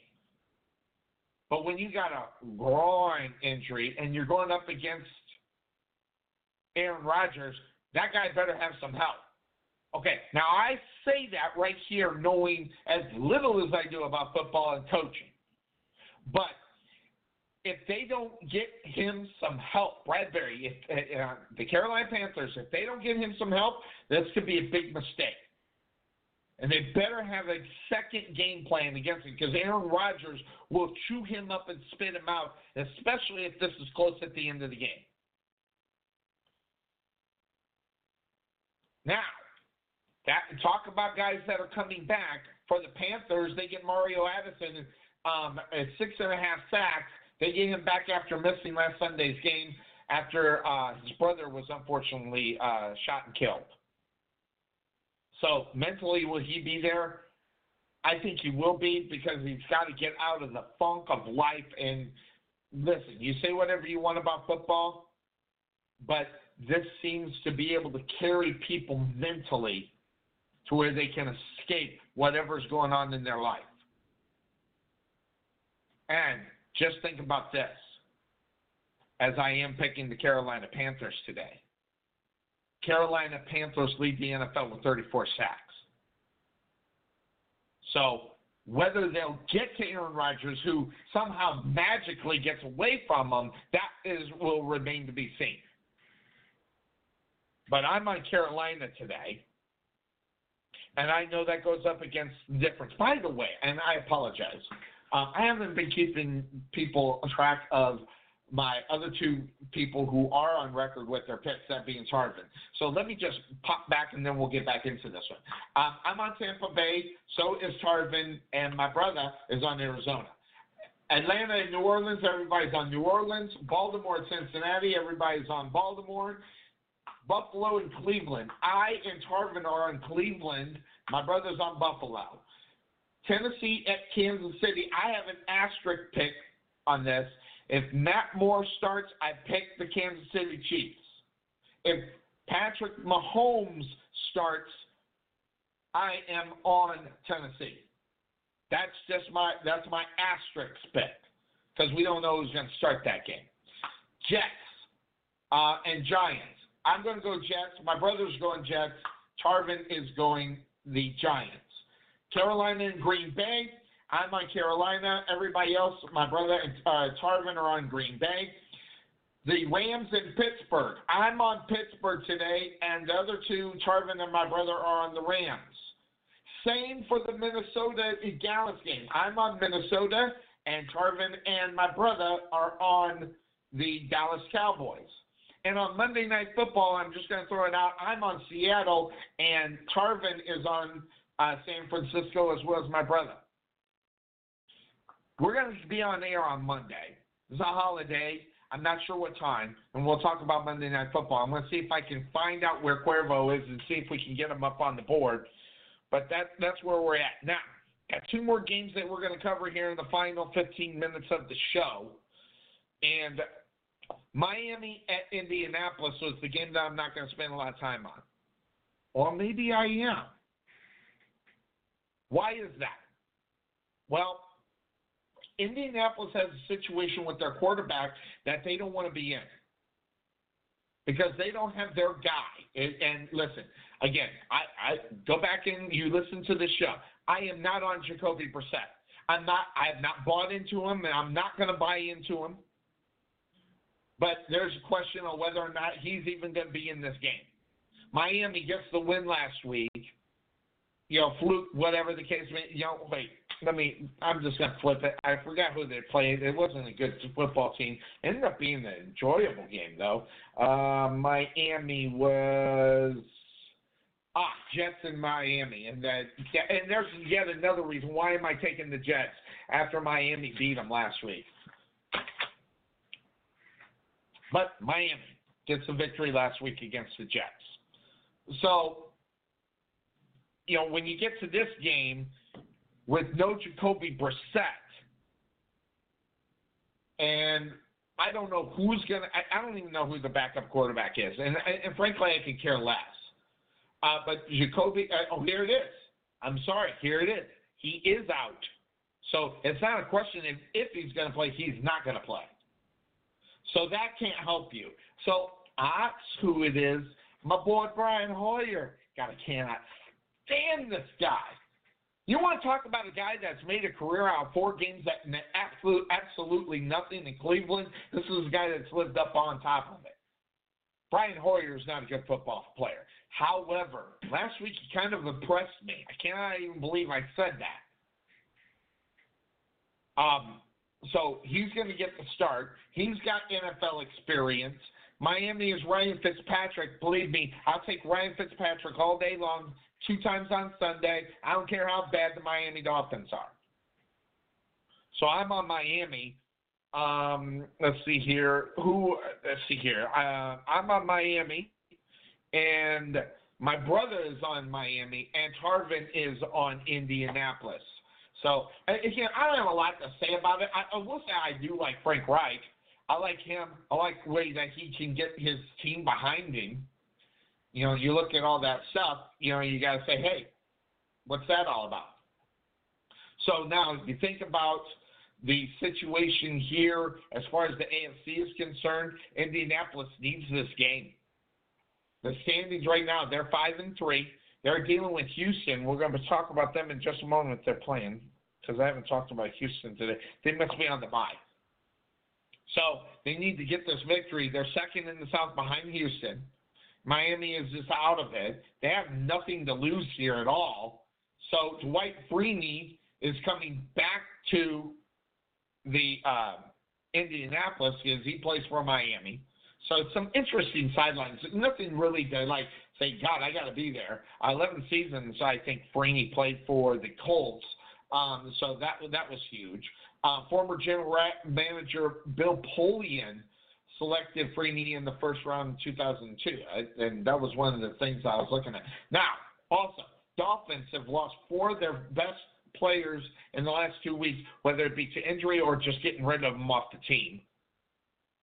Um, but there, there's there's nothing in reality outside of it as I'm looking at the quarterback position. The rest of the game's irrelevant to me. And I know it shouldn't be because I got a lot of people that talk to me, Sonny, you, you, you weigh too much on the quarterback position. Well, It's the NFL. That's kind of what they do, and I know that the defense comes in there, but you cannot tell me that Ryan Fitzpatrick is a bet is not a better quarterback than Brian Hoyer. Brian Hoyer has made a career out of just killing football teams. So whether or not it's there, you know, I don't know. And, and frankly, I almost pulled out the the old couch potato quarter on this one and call tails and see if it would have landed on it. But I'm going to go Miami um, for for the main main reason that I know that the I should go Colts there at home and everything. Everything just kind of aims it that way. But without Jacoby Brissett, this is not a good football team. And listen, I'm questionable about whether or not they're good enough anyway, even with Jacoby Brissett, because I'm not buying on him, and I haven't, and, and I'm not going to lie about it. So that being said, that's going to take us to the. Uh, oh, here we go. Good. I finally got my other computer up that was running. I'll push that button there. So um, some of the other ones that you again, uh, we're going to uh, come on air on Monday if I can find Cuervo. Um, it, it, we'll talk about the games that happened, and then we'll talk about Monday Night Football. Seattle's in San Francisco, guys. I know Seattle, I know San Francisco is undefeated. I know San Francisco is undefeated, Jenny. I do know. But I, I am on Seattle because if you're talking, I told you who the MVP is in my mind, Christian McCaffrey, but right behind him is Russell Wilson. And San Francisco, they did not look good last week, even though they won. And sometimes when you start seeing a little bit of the chinks in the armor just slowly coming and making themselves known – that's what you get here. I'm seeing some things out of San Francisco, even though they're undefeated, that doesn't make me want to trust the San Francisco 49ers on Monday Night Football against a damn good football team. I am glad that I can say I'm a Seattle Seahawks fan now. The Legion of Bungholes have just made me so left a bad taste in my mouth about that franchise. Can't stand it. And I'm glad they're all gone. Well, a few. Bobby Wagner's a badass. And that's all I got to say about that. And if you don't think Bobby Wagner's a badass, you're not paying attention. And out of all the guys that they could have kept, they kept the right guy. So, Legion of Bungholes or not, uh, they are there. And, and, and believe me, I get it. I understand why people it, people will take a look at Russell Wilson and say, well, he's a running quarterback. Guys, I'm going to tell you right now, he may be able to run the football, but when you just say, you know, he's a running quarterback, you know, it's blasphemy. It, it, it's the worst thing that you could say about Russell Wilson, and it's it, it's downright an insult. But people say it. But let's go to the last game.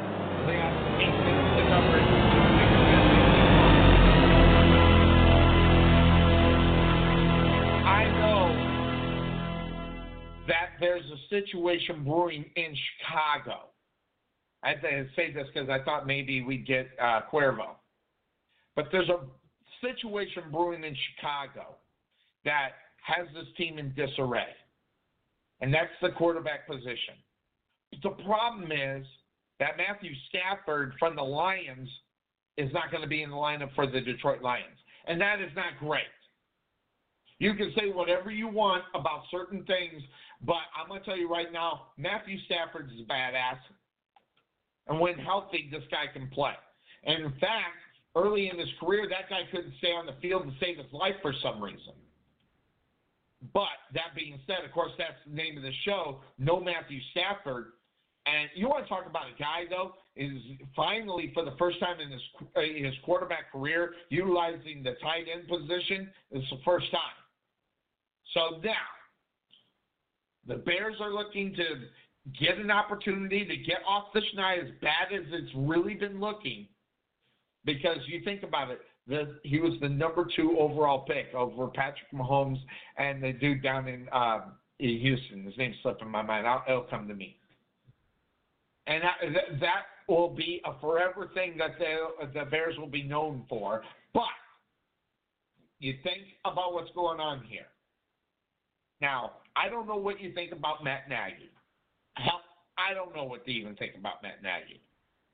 You know, but the first season, he was able to get that stuff out there, get those plays, get those victories. And uh, guess what? Defensive coordinators, I say it all the time, the defensive coordinators have the advantage because they are going to find out who and how and why a certain team wins from week to week because they're just that good. So when you're just that good, you've got to ask the question Are they capable of being able to get the victory when they got to get it? And right now, both teams are in a situation where that's not there. So you think about some of the other things as far as the game is concerned with the Lions going in there, no Matthew Stafford. How how do you feel about that? I know I don't feel great about it. And the Chicago Bears, at least they're full strength. Even though you may not believe in uh, the in Mitchell Trubisky, and I can understand why, because if you think about it, Trubisky's uh, um, pass completion rate, 63% per game, 173 yards, yards per attempt, 5.6, rating of 80 from last season, and now it has been completely blown up. It was the number two overall pick last week, uh, last year, and you know was successful.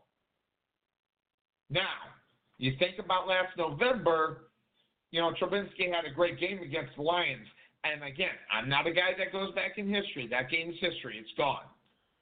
You ask my guy uh, uh, Anthony Ionati if you don't forget about a game that you may have had that was bad, and if you dwell too much on how good you were last time, it's irrelevant. But you had a great game against the Lions. Sometimes you have a team's number. It, there hasn't been enough time for you to be able to say Mitchell Trubisky has anybody's number.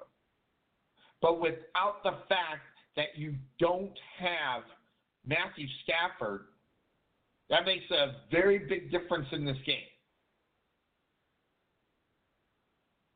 So, what does that bring you to? Well, the Bears, you know, would have had their hands completely full because you think about Matthew. This is the number he's put up, uh, Matthew Stafford, 47-41, 4,741 yards to this date, 28 touchdowns. Here's the big number, though. The bad thing, and and this has popped up a couple more in the last three weeks. 21 interceptions. 28 touchdowns, 21 interceptions in 18 games. That's not good. That's more than one a game if you do averages. So now you look at what, what he's done. Stafford uh, had thrown for more than 300 uh, plus yard touchdowns, one interception in each of the past three games. Coming into this one, he ranked second in the NFL in touchdown passes, and with 19, fourth in yards with 2,499, fifth in the rating at 106. So the, then the biggest question in reality, when you when you think about the Detroit Lions and who they are, what are they going to do this year? Well, I don't even know because when I found out that Matthew Stafford was not going to be quarterbacking this football team, I don't want to take the, the Chicago Bears, but I think by default you almost have to because there's no quarterback in reality. Um, I'm pulling it up right now because I don't even know who who's the backup quarterback in Detroit. It's Jeff. Okay, I'm on the Bears. Okay, I'm on the Bears. Jeff Driskel will be starting today. Anyway, but that's what it is. We got, as you heard, as we got the uh, got the uh, reminder, it's time to go. Was, we did. I pulled three hours here on the Couch Potato Sports Show. I'm on the Bears today. My pick. I know they sound crazy, but I'm gonna pick them anyway. Tampa Bay, New Orleans, Baltimore, Cleveland, Chicago, Tennessee, the Jets, Miami, Carolina, Pittsburgh.